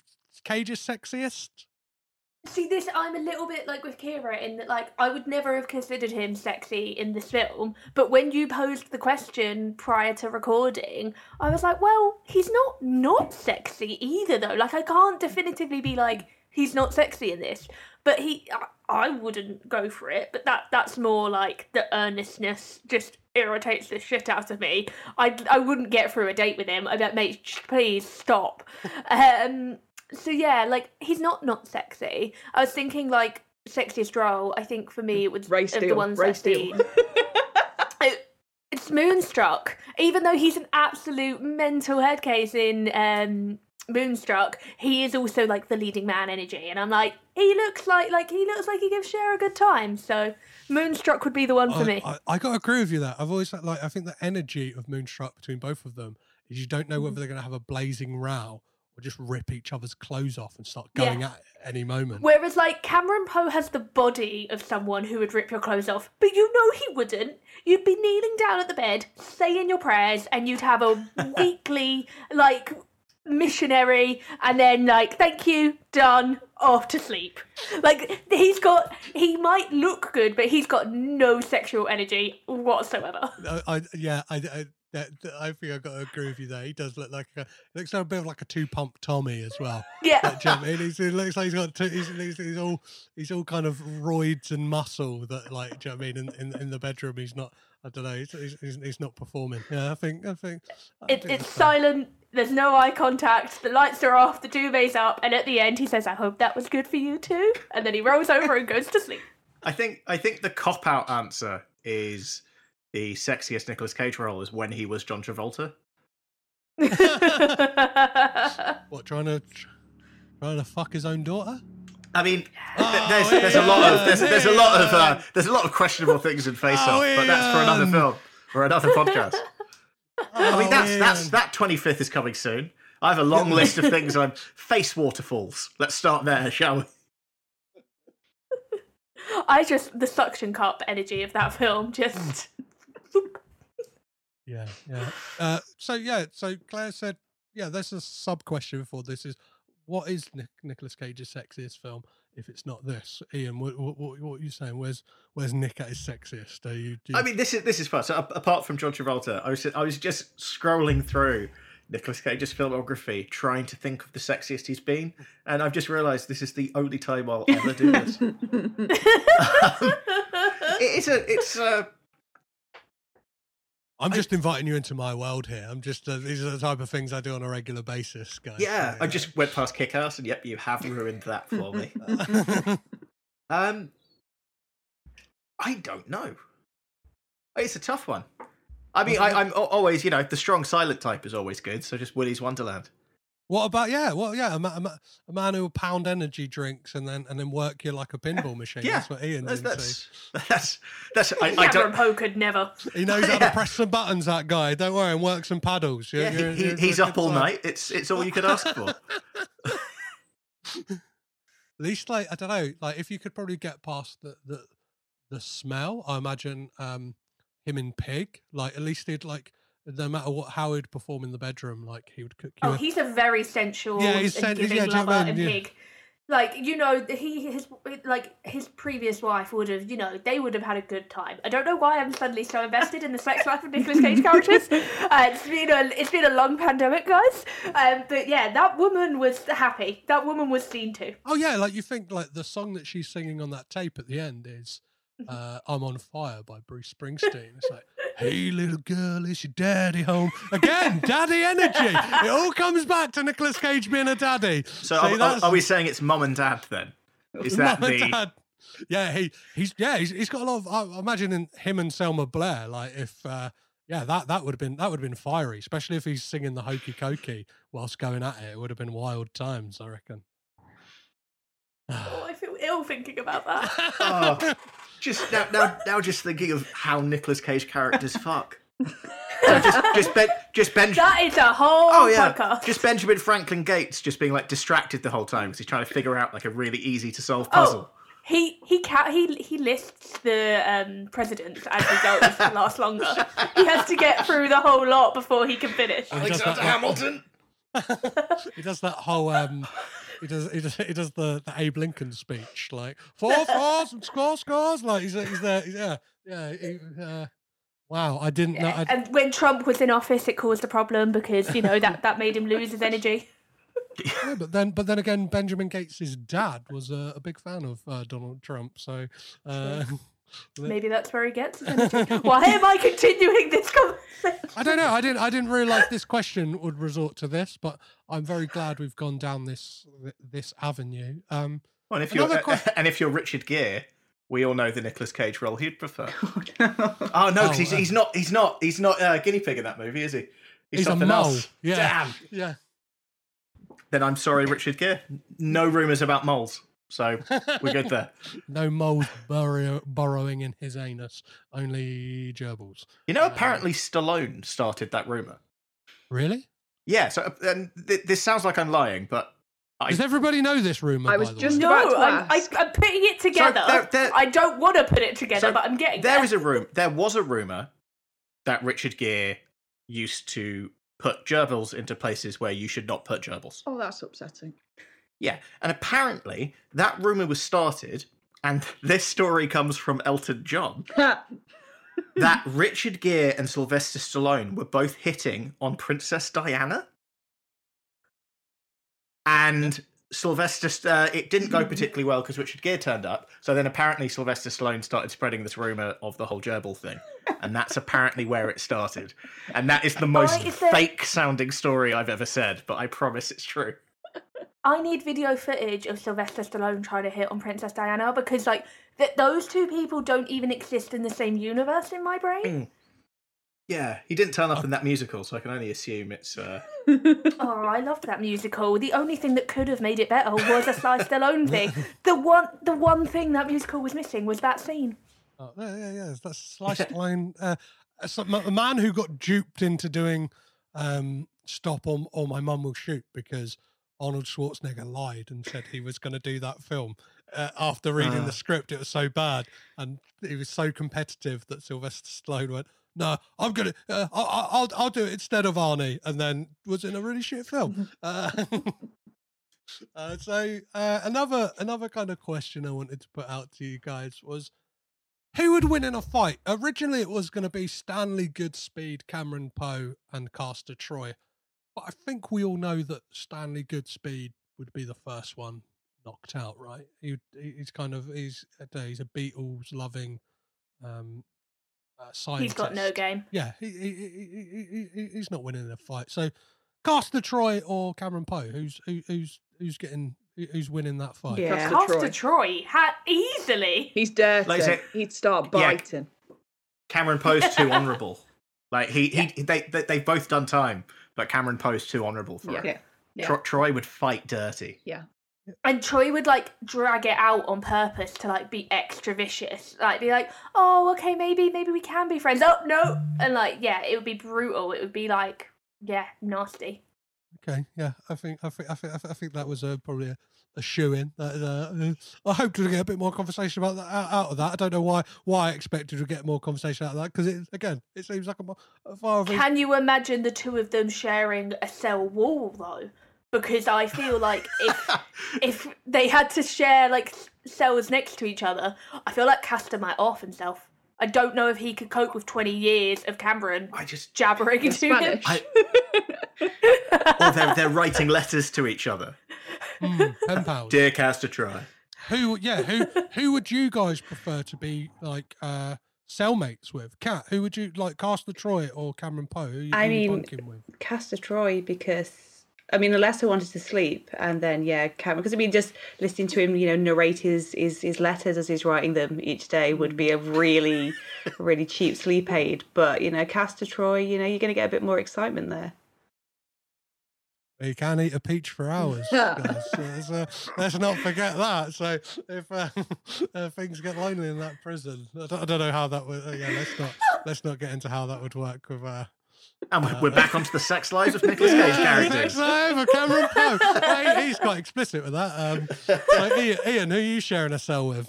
Um, I mean, I, I for the for, for the for the sheer. Uh, let, let let's be honest here, guys.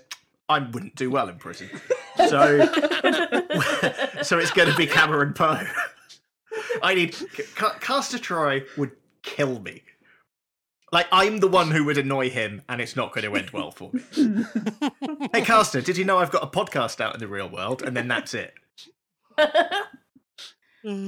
And, uh, and are you, you are you a fan of those? Uh, are you a fan of snowballs as well? At least you'd get kind of fed Yeah, with. Uh, I yeah, think yeah, Cameron, yeah. he would look after me. I, I would, you know, I'd help him with some of the the bigger words in his letters. It would be great.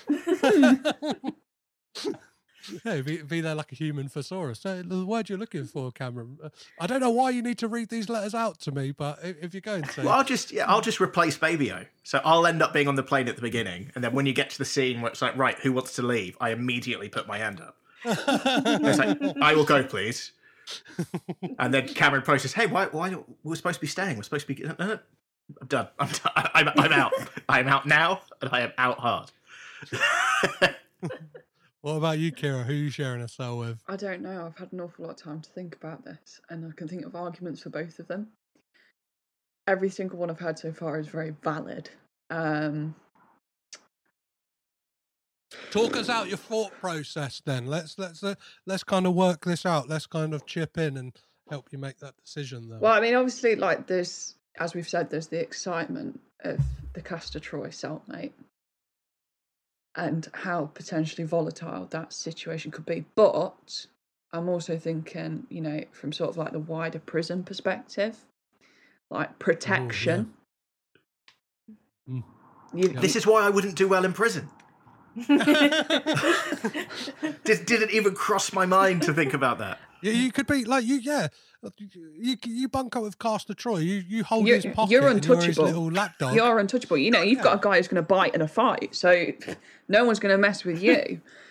but then I also think you kind of would have that with Cameron too, because you know he wouldn't let anything unjust happen to you. He would put himself on the line to protect you. So I mean, you know, they've both. I'd, but I just kind of think there would be the temptation to mess with you if you were with Cameron. But with Castor Troy, people are going to be like, he's fucking crazy, and you don't fuck with crazy. So, you know, I think I, from that perspective, I'd go with him. Like, I'd I be able to shower I- in peace, you know.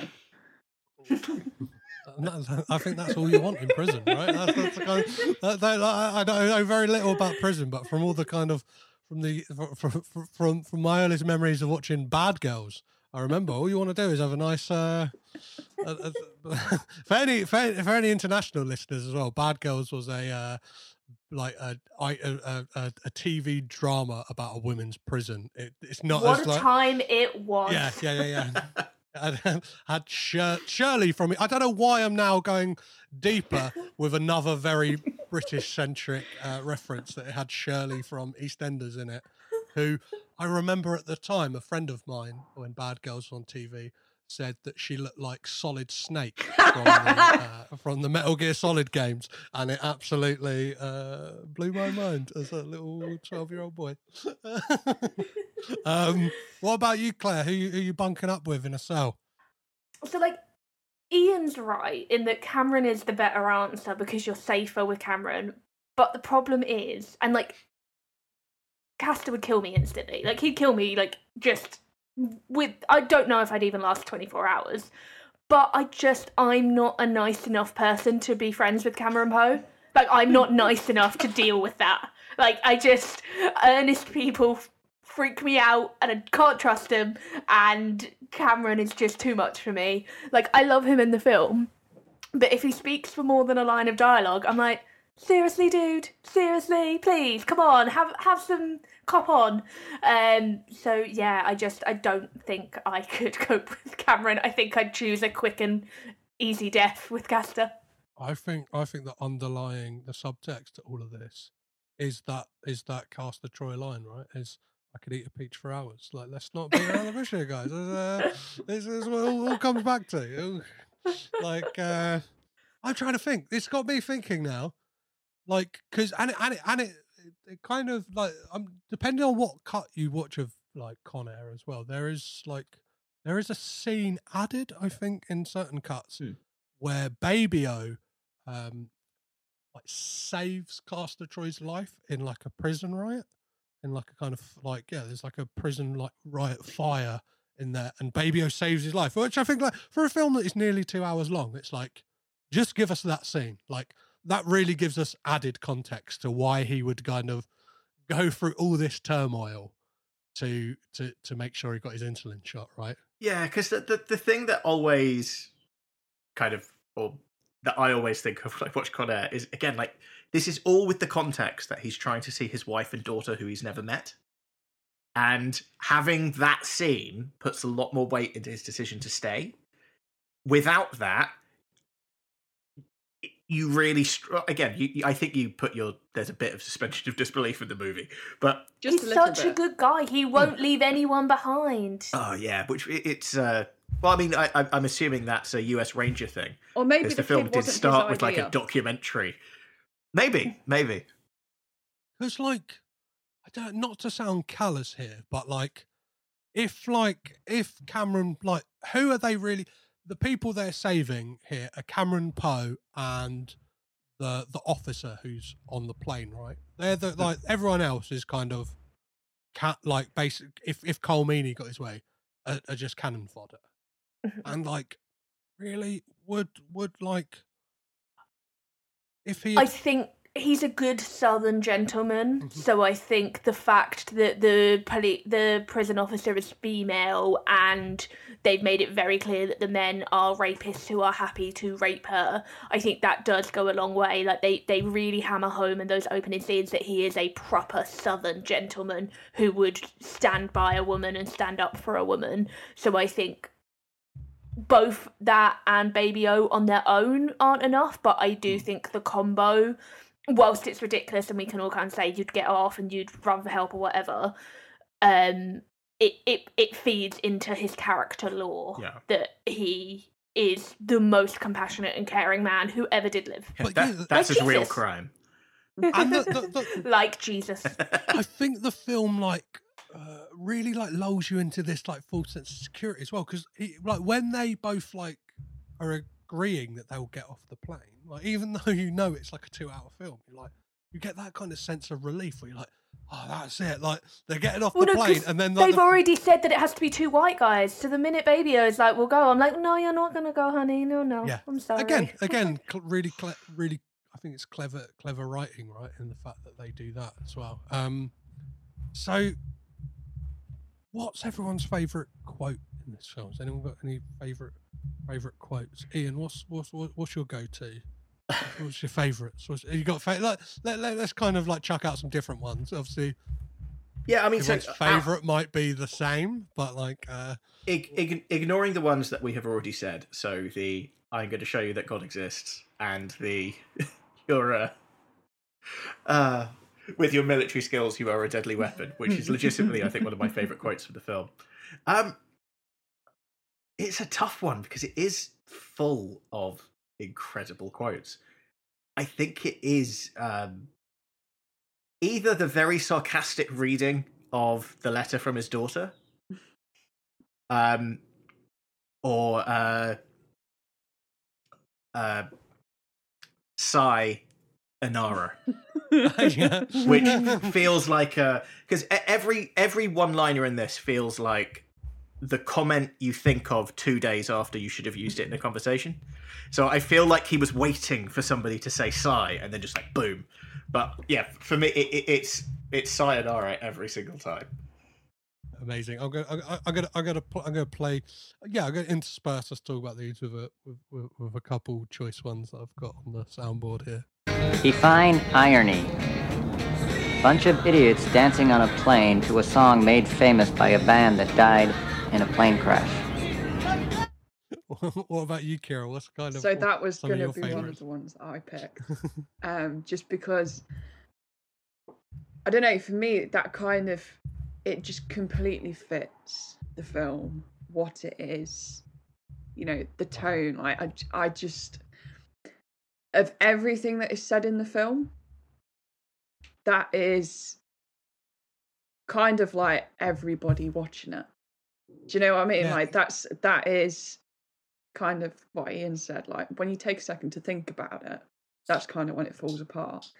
And that is kind of like if you pause and you do think about what, you're watching, that is sort of, you know, it encapsulates the thought process that you have. Um, but then there is also Sai with the bunny and the gun. You know, just the just the idea that the, the bunny is so centric to everything mm. is again it's it's just it's ridiculous. But it oh. is perfectly fitting of, you know, the bigger picture and Con Air. Like you just you it's what you think of when you hear the name of the film. J- John Malkovich in that, that the lead up to that as well is is is perfect. I've I've got it right here. You have been near death the entire trip? Yeah, motherfucker, it was me. No, he's, he's Not that one.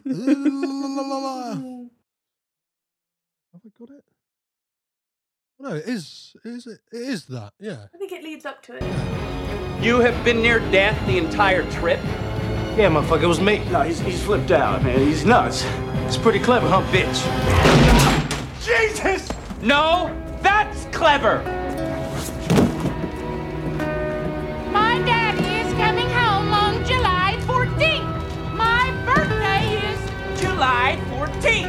Gonna see my daddy for the first time ever on July 14th. Make a move and the bunny gets it. I love it. I love it. Um, yeah, it's just that, like that that delivery of oh, my daddy on July fourteenth. It's just it's it's absolutely like I don't know. He's, he's, he he plays a maniac, pitch perfect. Right? It's kind of it, It turns on a sixpence as well. dude. Yeah, yeah, yeah, yeah. What about you, Kat? What are kind of some of your your your, your favorite quotes? I so like the the interaction with um Cameron and the old guy at the like at the junkyard thing where he he says he needs a syringe and then the old dude's like, "Oh no. No, young man, that's not the way." Don't kill me. I'm not gonna kill you, old timer. Listen, I need a syringe. Oh, no. Drugs will end you, son. Is there a first aid kit around here? Well, there might be one in the fire truck over on the boneyard. All right, thanks. You just stay here and don't panic. It's easy for you to say. You don't gotta take a piss. See, I it's, love that whole sequence. it's moments like that that like it's like it's like this is a comedy. Like that is an amazing kind of like comic bit that kind of breaks the tension. And there's like kind of gags throughout this film, like even with like visual gags. There's like a, a, a really throwaway moment when the plane's coming in to crash in Vegas, where you hear like a valet going like, "Who's this? The white Chevrolet?" And then like that's the first car you see get like totaled, and then you just see like a jackpot. You see like a slot machine with like the all the sevens, and then like the jackpot comes out of it, and they're just kind of great little like. I don't know, it's peppered with all these amazing like uh, visual gags and stuff like that. And But but it's like what I think Kat was saying earlier. That is like the most Michael Bay scene ever. Yeah. yeah, Like I, it, it's yeah. Well, I think I think it comes down more to like because like let's be honest that, that like Michael Bay comes from and Simon West they come from the Jerry Brook or the the the Don Simpson and Jerry Bruckheimer it's like stable like you think like whether it's Bad Boys or even even you look at something like Top Gun like they all kind of they all have this sheen and I think like you know Tony Scott is almost like the the one who's like paved the way and then like michael bay went you know what? Like to- to- tony scott was like oh, oh, yeah i'm doing this. And he's like well fucking hold my beer i'm gonna show you what fucking i'm gonna show you what like do you know what i mean? Like wham bam thank you ma'am like action is. And then yeah so, so, simon west like i think before this he's he's he, he, he like hadn't really directed anything but had directed um the Rick Astley video for Never Gonna Give You Up, which is like one of the most viewed songs on one of the most viewed videos on YouTube. So like It's an obvious progression, you know. Exactly. Yeah, yeah, yeah. Well, I think that is the whole thing. All of these guys is they're all music like especially Michael Bay and like Simon West. They're music video directors, and you can see it in the kind of visual language of these films where like cuts are like boom, boom, boom, boom, boom. And like this film just has a relentless score. Like it is throughout the entirety of it. Like if anyone could be, I don't know, um, like yeah, uh, if anyone could be charged with overacting in this film, it's the composer. Yeah, You know, but it's- he's fucking like he's like hitting you over the head with that score. it's also more than that, like as a progression, because the whole plot centers around the fact that Cameron Poe is never going to give you up. He's never going to let you down. He's never going to turn around and desert you. It's literally that. That is that is the plot of Con Air. The driving force of it is never going to give you up. So maybe maybe it is the, th th- that mixed with the Bible is where Con Air has come from. we've we've we've we've blown the case wide open with that. It's uh that yeah, that was the Simon West was like, watch this, Nick. Yes, I want you to encapsulate this for your role. You'll be blocked by Rick Astley and John Cusack after this. I think so, yeah. and Jesus, why not? Yeah, the Catholic Church be coming for me as well. Uh, I welcome it. Um, I don't, I don't want to be blocked by anyone. Don't get Um, smited. um, uh, yeah, we everyone's favourite quote. Claire, Claire, Claire, Claire, Claire. Did we get your favourite quotes? No, we didn't. Um, I mean, you've covered them. Good, like it's the whole Sweet Home Alabama thing is brilliant. Um, and there's so many. I think it's not really a quotable line, but like really just solid piece of dialogue. Um, is the section I went and found it because I wanted to get the wording right. But when Cameron's talking to Cyrus and he's like, "Oh, um, like many hands li- make light work. My daddy taught me that." And then Cyrus like, "You know what my daddy taught me? Nothing." And Cameron instantly, without missing a beat, doesn't want to lose him. Doesn't want him to think they're in any way different and that he's a family guy when Cyrus isn't. He's like. Self-educated man, I like that. Like he keeps Cyrus on the hook. He's like, no, we can, we different, but we're the same, and I respect you, and I am going to keep convincing you that I am the person you need. And I just think that's so smart, both of the character and the writers. Definitely do. I'm going to throw out a couple more kind of like clips because I think like these are kind of like I don't know, the, the film is just as I said like peppered with these great little lines. I, I really like this exchange. What's wrong with him? My first thought would be a lot. You got you got that again. It's just great. And then um, this one got quoted in the start, but I think Cage's delivery of this line is superb. Sorry, boss, but there's only two men I trust. One of them's me, the other's not you. Well, you got the great follow up to that as well. Oh, yeah. you, you mean this? So Cindino was running a drag on everyone. Yeah. If you can't trust a South American drug lord, who can you trust, huh? That was a joke. I'm glad you told me. Now I gotta get back to the plane. and I think that line, that kind of exchange, perfectly leads me on to talking about like something I wanted to talk to you guys about. Is Nicolas Cage and like let's we're we're all fans around this table here, this virtual table. Is he is somebody who's known, especially in like now, like a lot of people, if you kind of I don't know, ask people on the street, you go like, who like what's Nicolas Cage known for? And it will be, oh, he's that guy who goes fucking crazy in movies. Is this one of Cage's like most restrained performances that he's that he's given in a film? No. Oh, Kira's vigorously shaking her head.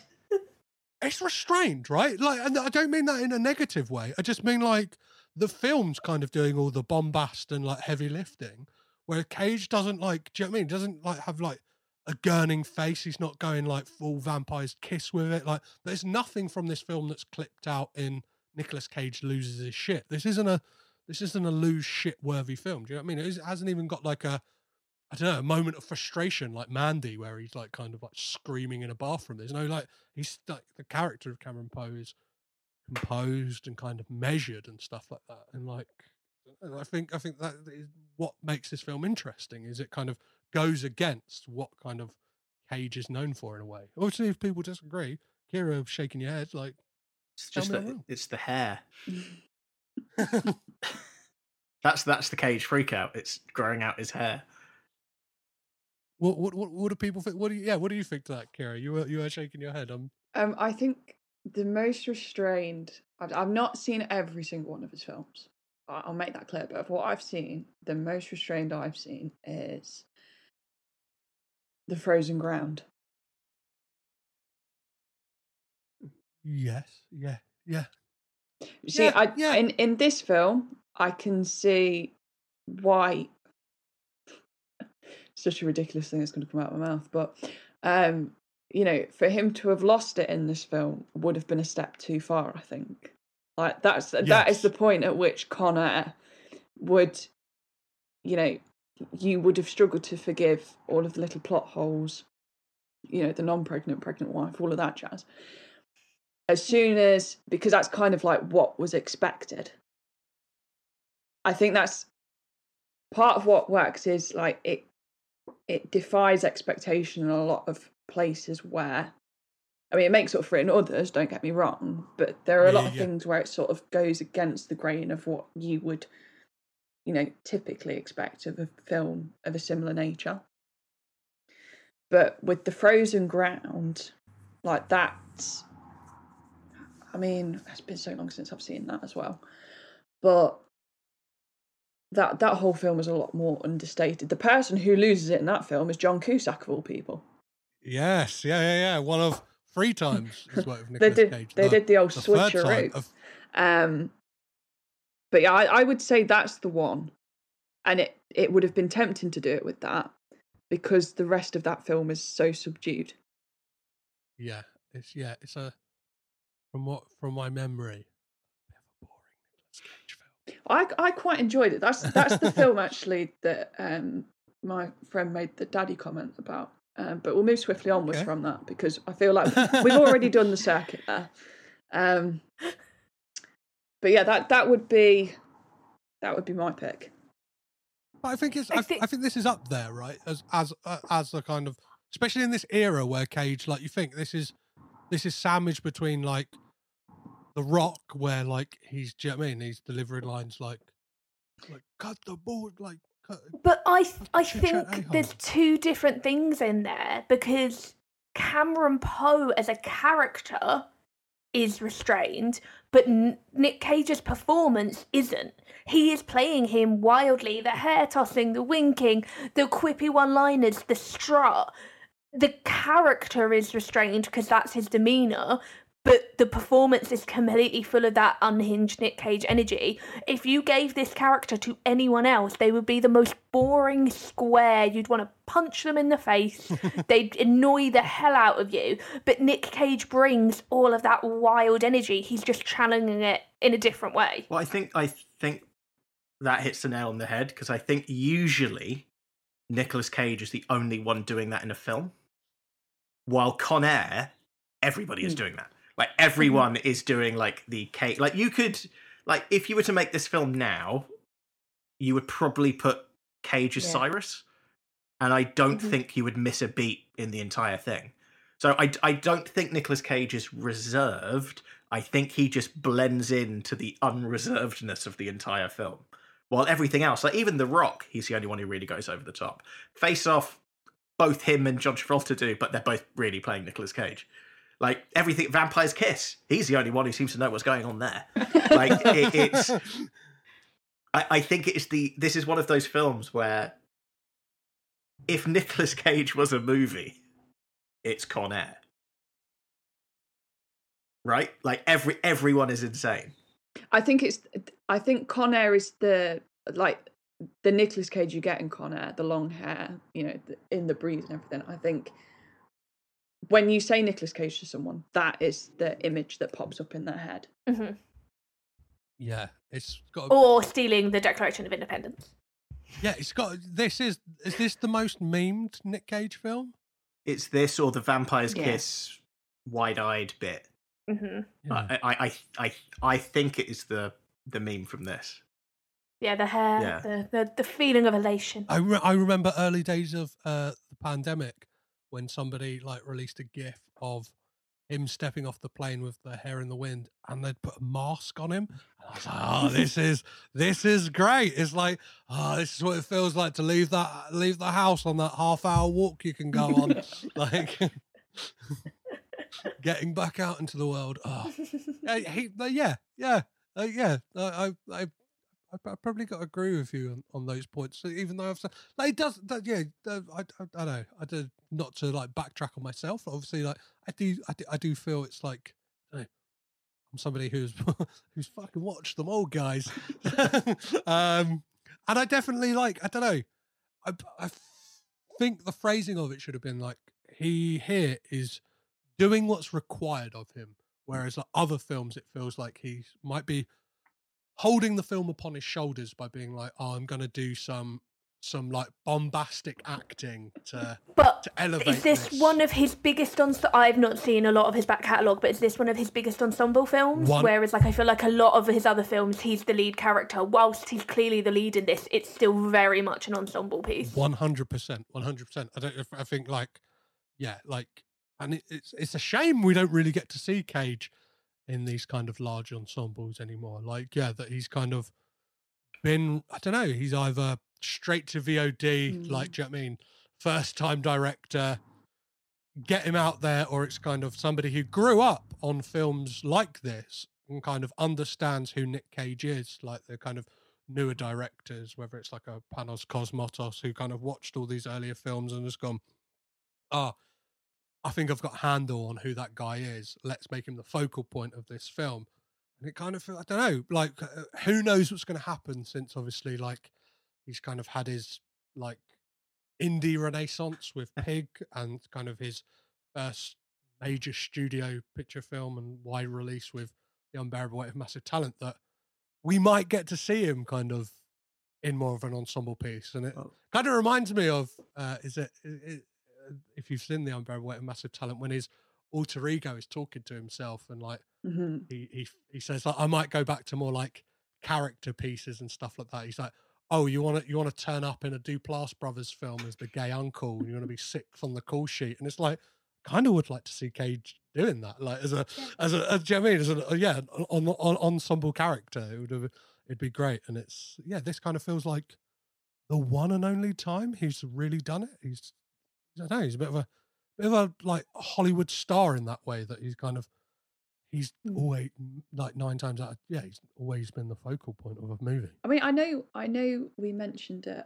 earlier on. I'm sure that I saw a rumor. Now, obviously, it didn't materialize, but I'm sure I saw a rumor that he was going to be in Expendables three. He gets rumored to be the villain in every single Expendables movie. yeah I mean, I, Because now, now he's rumored for Expendables 4. I, I, I don't know. I'd, I think I'd like to see him in something like that. You know, like I just think it would fit. Obviously, like we we've said, there are similarities between this and Expendables two, Um, but I don't know. I just I think if you've got him in that and he's going ham, ag- up against you know the likes of Stallone and Statham. Like, I just, I think it'd be a very interesting mix that, whilst probably not sort of the same kind of enjoyable experience as Con Air is, but in sort of like a real sort of car crash sense, I can't look away as much as I might want to. I think, I uh, purely from an, an experimental point of view, I think I'd want to see it. Just oh, definitely, definitely. I, I think Simon West did try and get Cage to be in it, but I think that was like scheduling conflicts because I'm pretty sure that came out in 2012 or he picked that's it he picked the film joe over being in expendables 2 which like i think was the better decision like joe's a, a lot more personal kind of thingy film. I'm sure expendables would have paid more which obviously like dispels the myth as well that in the 2010s all cage wanted to do was make money Yeah. like do you know what i mean like Yeah. like because he yeah he, he could have probably had a decent paycheck but yeah he kind of seems like the him and keanu reeves kind of seem like the only two of those like 90s action stars when they kind of like molded actors into being action stars Yeah. like that i think kind of was birthed with bruce willis in die Hmm. hard that hasn't kind of r- like resurfaced in like the the expendables films i think like cage would yeah c- imagine like i don't know cage and keanu reeves like teaming up as like dual villains for expendables film. that'd be fucking I want the exact opposite. And no, we're talking about action Cage at the moment, but like I want Nick Cage to be doing like Michael Keaton's filmography. I want to see him in Spotlight or something like Zodiac. I want to see him in a room with a load of other actors at the top of their games, just talking, just like having dialogue. I want that version of this where he's just with his peers and they're all firing off each other. Like that's what I, I want him to have had Michael Keaton's career of the last few years of Michael Keaton's career.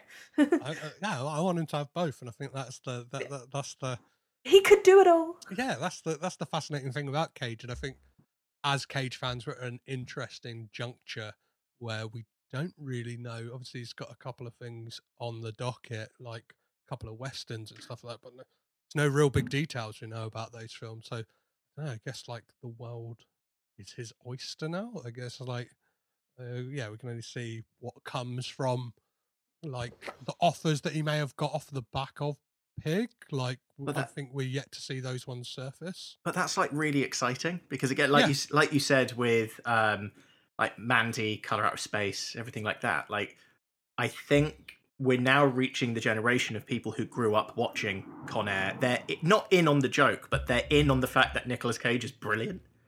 Yes. And with everyone else, like Keanu Reeves was mentioned. I love Keanu Reeves, but you kind of know what he's going to do next. Like you've always got at least an idea of what it's going to be. While what I love with Nicolas Cage is I could throw out any combination of like an adjective and a genre, and the response would just be like, "Oh, well, of course he is." It's like he's doing a film about a musical table. It's like, "Oh, of course he is. Of course he's doing a film about a musical table." That's obviously what Nicolas Cage is going to do. Have oh, you ever done a musical? Uh, Renfield is apparently going to have musical elements. Yes. Sorry. There was Very excited to learn that. he was supposed to be in a musical as well that would have like uh, been penned by Charlie Kaufman and would have starred uh, Jack Black as well, called Frank or Francis, which is like that would have either been the best thing I'd ever seen or the worst thing I'd ever That's- seen, that's- and I that's really Charlie want to live in that Kaufman for you. universe. which like yeah yeah yeah i think like Nicolas Cage's like could have beens uh are like are better than some people's actual careers and like yeah, Yeah. that's i think that's a whole a whole nother strand for this podcast that i kind of i, I i've started doing the lead work, legwork of trying to reach out to people and like find find find the scripts or people who are producers or anything involved in those films to kind of figure out what they could have been but yeah his the, the films he could have been in uh, would have been fantastic i think um so yeah is there anything we've missed on Con Air that anyone I just to have a very quick, like, yes no question for everyone. yes please The film ends. He's reunited with his wife and child. He goes off to live a normal life. Two years on, are they still together? I say no. Oh no, because he he they haven't actually spent any time together for about probably fourteen years. Because he was in prison and then he was in the army. Oh, like, like, like, let's talk about this in real world terms. Like, he, she, she, she, she ain't sticking around.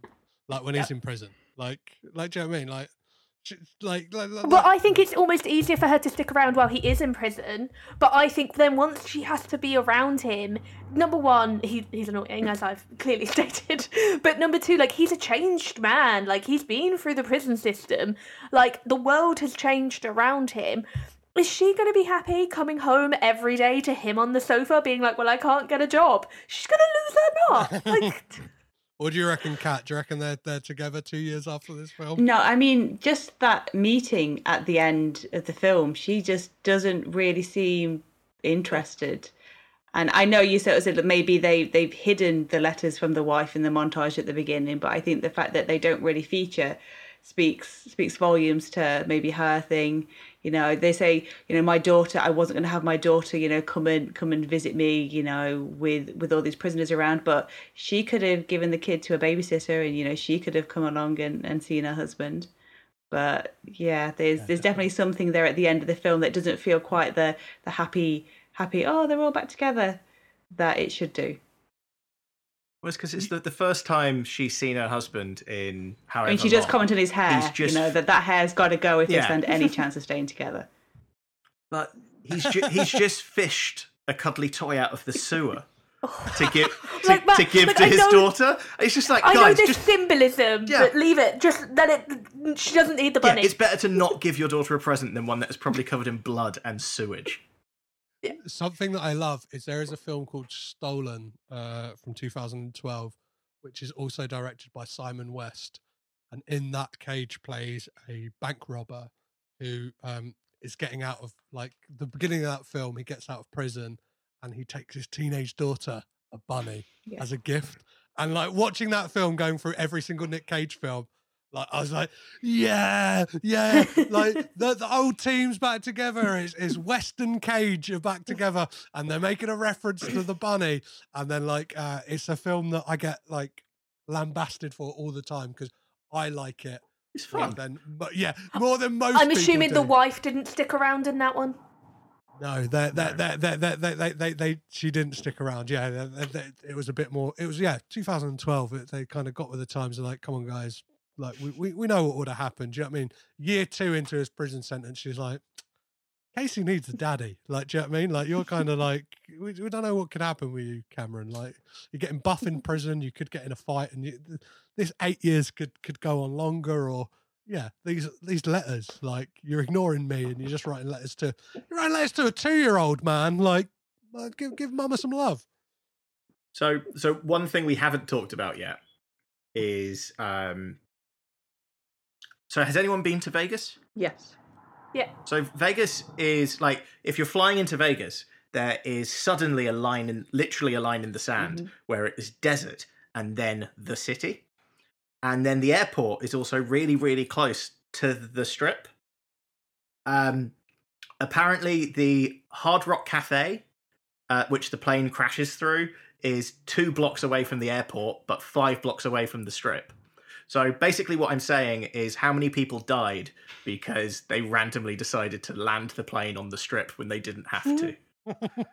Well, it's actually like the, the hotel that it crashes into was like the Sands Hotel in uh, Las Vegas, which was getting knocked down anyway, and they just like said, "Oh, can we crash a plane into your like i- i- into your into your hotel?" Yeah, but yeah, that's a that's a great point. Um, Ian, who who hasn't answered? Are they stand together? Kira, what do you reckon? I mean, as much as in my head, if I was her, I'd be like, mm, yeah, rough and ready Cameron. Okay. I, you know, we, we all know that she went on to marry Lawrence Gordon and Saw, so no, she she aimed a little higher in the world afterwards. Shit, I forgot she was in that. So this film, I know at the time they wanted a sequel for this film. Would you guys want that? And what? Well, I actually be? interviewed Simon West a few years ago for. I know it doesn't sit on this. Um, for Wildcard, the Jason Statham um, action yeah. drama thing, and it came up. And I think one of the early ideas that they were working on was Con Air in space because he was like, "We know, we know what Con Air was, and how do you how do you top that? And is that you you obviously have to go to space." And it was like maybe you know some of the convicts had like been cloned and you know come back maybe some sort of like ai and then we kind of went uh, we went down a rabbit hole with I yeah need you this. know, we you know we have like no. obviously there was machete machete kills again and then at the end of machete kills again there's the machete kills again in space um, fake trailer and he was like you know maybe maybe we do some sort of like crossover and it's like machete kills again in space teaming up with cameron who's like on a shuttle and yeah simon west has some crazy ideas for a continuation of Con Air purely because he he understands as the years have gone on how beloved it is for its nonsensical nature. He's he's a really interesting director as well. Didn't he? re- Like a couple of years ago, put out that film Skyfire, that kind of uh, Chinese funded like Mm. um like Titanic on the side of a volcano movie and stuff like that. Like, yeah, ah, ah.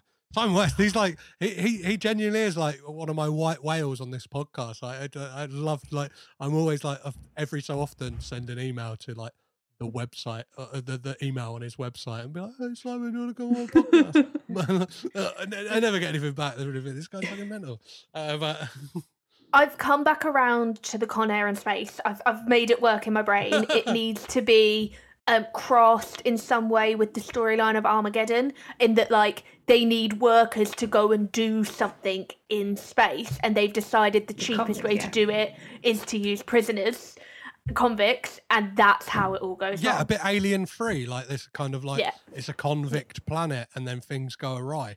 What, Yeah, I'm back on board. wasn't there there was a um well because this is basically like one of the best like you know like die hard honor Yeah. x films like th- this is like the high watermark of Mhm. it right and it's like th- i think there was a film that was basically like die hard on a space Lockout? prison Uh, it's L- like- Lockout. yeah, yeah, yeah, Yeah. Guy Pearce in it, right? And it's like, imagine, like, yeah, imagine, like, that could have easily have been like, it kind of almost feels like it was written as like a spec script for Con Air 2, and they've gone, none of the original guys want to come back. Oh, let's tweak a few things. It's called Lockout. like, yeah, but yeah, oh, the fucking, ah, Con Air in space. Yes, bloody please. Let's uh, let's let, let's get the let's get the petition going now. Let's kind of uh, pester Scott Rosenberg. Um, so let's finish this off, and I want to ask you guys to rank the Beige Volvo trilogy. If uh, anyone's unaware what the Beige Volvo trilogy is, it is The Rock, Con Air, and Face Off, because all three films uh, feature a beige Volvo in them at some point, just in the background or just kind of kind of there. So, Ian, what's your what's your ranking of the Beige Volvo trilogy? Yeah, I mean, so first of all, like, it has to go on record that this is possibly the best, like, three movie run in any actor's back catalogue. Next to maybe, I think, uh, Jim Carrey did, like, Dumb and Dumber, The Mask, and then something else all in a row. Is it Ace Ventura? But yes, Ace Ventura. Um, Basically, like two years. Oh yeah, yeah, same yeah. as this, two years. Yeah. Um, so yeah, so f- for me, it is. So I have two rankings.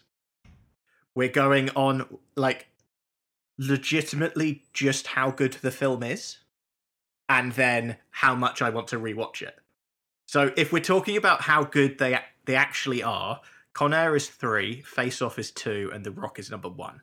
Because as an actual film, I would say The Rock is the best actual film. But if we're going for how much I want to enjoy them and want to rewatch them, uh, it is The Rock 3, Con Air 2, and Face Off 1. Because I love Face Off. It is so, all of them are so stupid. And I have all of the time in the world for them. yeah, they're, they're they're the ultimate kind of Friday night. You know what I Yeah. mean? if you're going to triple bill anything, like you can triple bill them in kind of any order. Like I kind of would if I was triple billing them Well, I'm, I'm not going to say actually because it would kind of ruin my uh, ruin my top three. But Kira, what's your kind of ranking of those three films? Um, I can't even properly participate in this because of all of Nick Cage films I've not seen. The Rock is one of them. I had I had also not seen it until I saw that you were going to make us do this, and I was like, oh, homework. So that's me, you know, getting sent into Con Air in space, you know, as punishment. Um, So out of those two, how are you of, ranking of the them? two, I'm very much with you, Ian. Again, that it's Face Off is probably the better film of the two, but Con Air is the most rewatchable. Definitely, definitely. Uh, Claire, what you got as, as somebody who's who's watched The Rock recently? You got some recent. I watched all three of them within the last week um, in my COVID fueled action movie and Armageddon, which is why Armageddon is fresh on my mind. Um, so I am going with Free The Rock because I didn't particularly love it because I realised I really don't like Sean Connery. I've only seen him in one other film, which is The League of Extraordinary Gentlemen, so I never judged him on that because that's its whole other. That's its whole. Yeah, own he, he, he didn't like that one either. So, so you and him share that. Um, but yeah, it turns out not a fan of Sean Connery really annoyed me. Just wasn't wasn't vibing with that one, despite there being many good elements to it. Can see why other people love it, but he just didn't gel right with me. Second one, Face Off, because it's brilliant, but it's so ridiculous. Like it's so ludicrous. Like there is no realm of any single possibility. Even if you can get over the face thing, they're literally completely different body shapes. There's no no science can do that. Um, so like utterly wild fun, but like it's too ridiculous to get the top spot. Because Con Air, while ridiculous, and we know it would never happen, there's a tiny element of me that's like, but maybe it could. like it wouldn't, but maybe it could, which is why it seals the deal. Um, but like Face Off is wild. And you, you, you, Kat, what's your rank? I mean, mine three? is, is exactly the same as Ian for exactly the same reasons. You know, if you're judging them on construction of films, The Rock is is going up there um, at the top. I mean, I was tricked into watching The Rock for the first time on is it my 14th or 15th birthday or something? Because my mum was like i had a look and it's got it's got kyle reese from terminator in it. You like him? Yeah he's in it for like five minutes before he gets blown up. Thanks mum. Happy birthday to me. You know? Um but it is you know i think it it is sort of a more legitimate film and then it would be face off and con air. But in terms of like what I want to watch right now, Face Off would be at the top, Con Air would be in the middle, and then The Rock would be at the bottom. So I think you have to concentrate a little bit more with The Rock. Yeah, yeah, definitely. It's like that. I like for, for me. I'll probably go through spanner. I'm, yeah, my, mine. I don't know. My, well, mine's different to all of yours. Mine is the Rock.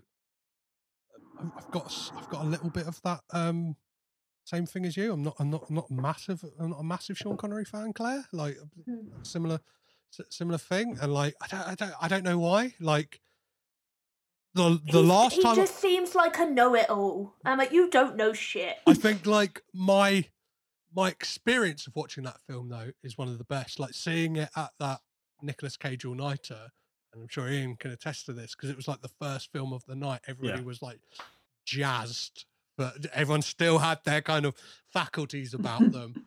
like it was like one of the best ways to see it. Like I think given the opportunity to watch any of these films like in a cinema or with a large group of people is like yes please. I know that um the matchbox cinema like uh, are doing a triple bill of them on the 16th of june in london. So like that's like a yeah like what a what a triple bill. But yeah mine is the the rock face off and con air. Like con air is possibly like what like when i when i ranked my Nick, yeah top five nick cage films it's my number two favorite. I just like it's i don't know why and it, it, comes to me it's what is the film i would like any mood i'm in could i put on like and just be like yes. Do you know i mean? Happy yes. Sad it will make me feel like better. Like whereas like that like face off kind of slides down that scope because there is like a there is a slight po face element to it at times, and there like like it, it, it's the film starts with a kid being sniped. So it is like it is pretty like hard going from the beginning. It's fucking crazy. Like, don't get me wrong. It kind of like, but like, it, yeah, it, it's it's not as fun and uh, for, for me at least, it's not as kind of like balls to the wall fun as this film is, and kind of funny. I think I think I think this film wins me over because it's got a, a, a charm and a humor to it that that con, uh, that Face Off sometimes lacks, even though it's fucking crazy. And I don't, yeah, it's hard. It's like picking for me, for me especially, like as somebody who's dedicated five plus years to Nicolas Cage's filmography. It's like picking my favorite children. Do you know what I mean? Like, so uh, yeah, that, that's that, that that's my ranking of Nick Cage uh, beige Volvo films. So Is um is everyone else waiting to make a po faced joke? Cameron Poe face, yeah. I could, yeah, I could see a look on your face here. It was just like, ah, I can't, I really can't cut him go off. or He's on a roll. No, no, I was like, "Is Ian really got to go. Like, Ian, oh, I really need the toilet. I was like, oh, yeah, yeah, no. I, yeah, I, I, I should have said no pun intended, but it was very much an intended pun. Uh, so, uh, yeah, it's been an absolute pleasure having you guys on the podcast to to celebrate this film. It's uh, 25 years, eh? Let's uh, let's get back for the 50th, guys. Woohoo! Um, so, uh, Kat, where can people find you online if they want to keep up to date with everything you're doing? So on um, Twitter, Instagram, Letterboxd, everything, I am at Gizmo Shikari. Uh, I mainly, primarily write for the Hollywood News, which is at THNcom. Uh, but I'm starting to branch out, and you can find me in um, this month's film stories, writing about Hellraiser. And I've just had a piece go up on the companion.com talking about the scariest episode of The X Files, and that would be Home. Amazing, amazing. Uh, Kira, what about you? Where can people keep up to date with everything you're doing? Um, people, I suppose the best place to keep up with me is on Twitter. Um, at Kira C underscore ninety eight. Um, just yeah, any thought that enters my head makes its way onto there, for better or for worse. Um, it's it's the most consistent place. You can usually find everything else I'm up to via there. So yeah, anything for Ready Steady Cut. If I do bother my ass writing something for my own website, uh, it, it it all makes its way into the world via Twitter. Perfect. And uh, Ian, what about yourself? Where can yeah, where can where can people listen to uh, the podcast that nobody asked for, which is uh, fantastic podcast? What's the premise of that as well? Let's let's- give us the full sales pitch. Uh, so the podcast nobody asked for is a podcast that nobody asked for. Uh, every well, every two weeks now, we take a movie or TV themed topic. So one relevant for this: films that should have been set in space, and then me and my co-host Graham come up with a top three list of uh, our answers, and then we argue about what our final top three should be. Um, so you can find all things the podcast nobody asked for on Twitter at nobody asked for pod with the number four. Uh, you can also find us on Instagram at the podcast nobody asked for, and the podcast is available pretty much where if you if there's a platform it's not on, tweet me and it will be on there as quickly as we can get it on there. amazing, amazing. Yeah, I, I massively recommend checking it out. It's uh, you're the king of jingles, Ian. You I seem to have like I a, try. a compulsion that if if something can be a jingle, there'll be a jingle for it, and I love you for it. Uh, Claire, where can people find you and the amazing W-rated podcast? Um, so you can find me on Twitter and Instagram at Claire Ellen Hope, Claire without an I. Um, and W Rated is hanging out there too. I think it's W Rated Pod. Uh, like Ian said, if there's a podcast app it's not on, it's probably because I didn't know that podcast app existed. um, and I'll talk to Podbean about it, so do let me know. um, but yeah, we release fortnightly as well. We cover terrible, terrible movies. Uh, Petros came on to cover literally number one on the worst rated films of all time, uh, Disaster Movie. Uh, it was great fun, and I host that with Daisy, who has previously been on this podcast talking about Palo Alto with Petros as well. So we are infiltrating slowly. well, again, thank you all massively for coming and celebrating this Cage classic with me. Thank you. Thanks for having us. Thank you. And there we have it, guys. That is our celebration of, uh, yeah, possibly one of my favourite Nick Cage films ever. Uh, what do you think of Con Air? Obviously, I put shout outs before this episode went out, but if you want to get involved in the conversation further, uh, head on over to all of the socials. So that is Twitter, Instagram, Facebook, TikTok, and Letterboxd, all at Caged In Pod. Or if you'd like to drop me an email, you could do so, which is cagedinpod at gmail.com. Another massive thank you to uh, oh, yeah all these guys for joining me. So whether it's Ian, Claire, Kat, or Kira, it was a bloody lovely time. As for next week on the podcast, I will be talking to Carson Green of the Movie Mavens podcast, all about the birdcage. It's uh, it's going to be a fun one. Uh, uh, it's in the bank already. I really enjoyed that conversation, and after all, it is Pride Month, so what better way to celebrate than talking about the birdcage? So, if you enjoyed this podcast or any other episode of this podcast, please, please, please, please, please, please, please, please, please leave a five star rating and review on Apple Podcast, Spotify, or wherever you're listening to this right now. Or I know uh, times are hard financially for people, but if you do have a little bit spare, you could sign up to Patreon, which is patreon.com forward slash caged in pod. So, as ever, I've been your host, Petros Patsilivus. I've been caged in, and you guys have been great.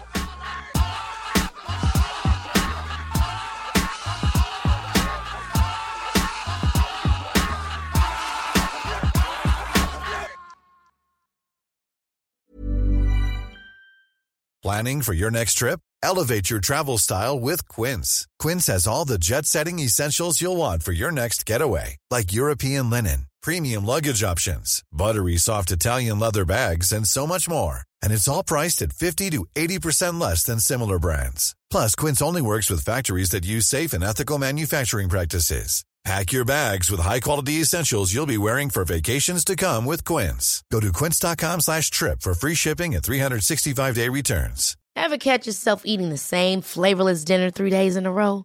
Dreaming of something better? Well, HelloFresh is your guilt-free dream come true, baby. It's me, Keke Palmer.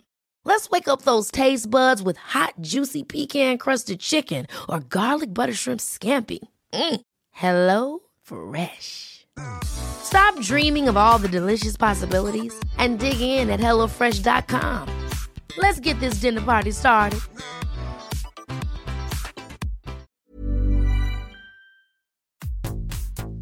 This podcast is presented by the Breadcrumbs Collective, home of the Pod Charles Cinecast, Caged In Coppola Connections, A Driptown Limery, Maine, Franchised, and many more to come. Our shows are all presented ad free and made possible by listeners like you. Please support our shows by subscribing, leaving ratings and reviews, and becoming patrons at patreon.com. If you'd like to learn more about Breadcrumbs, head over to breadcrumbscollective.com. Breadcrumbs. It's more than a podcast network, it's family.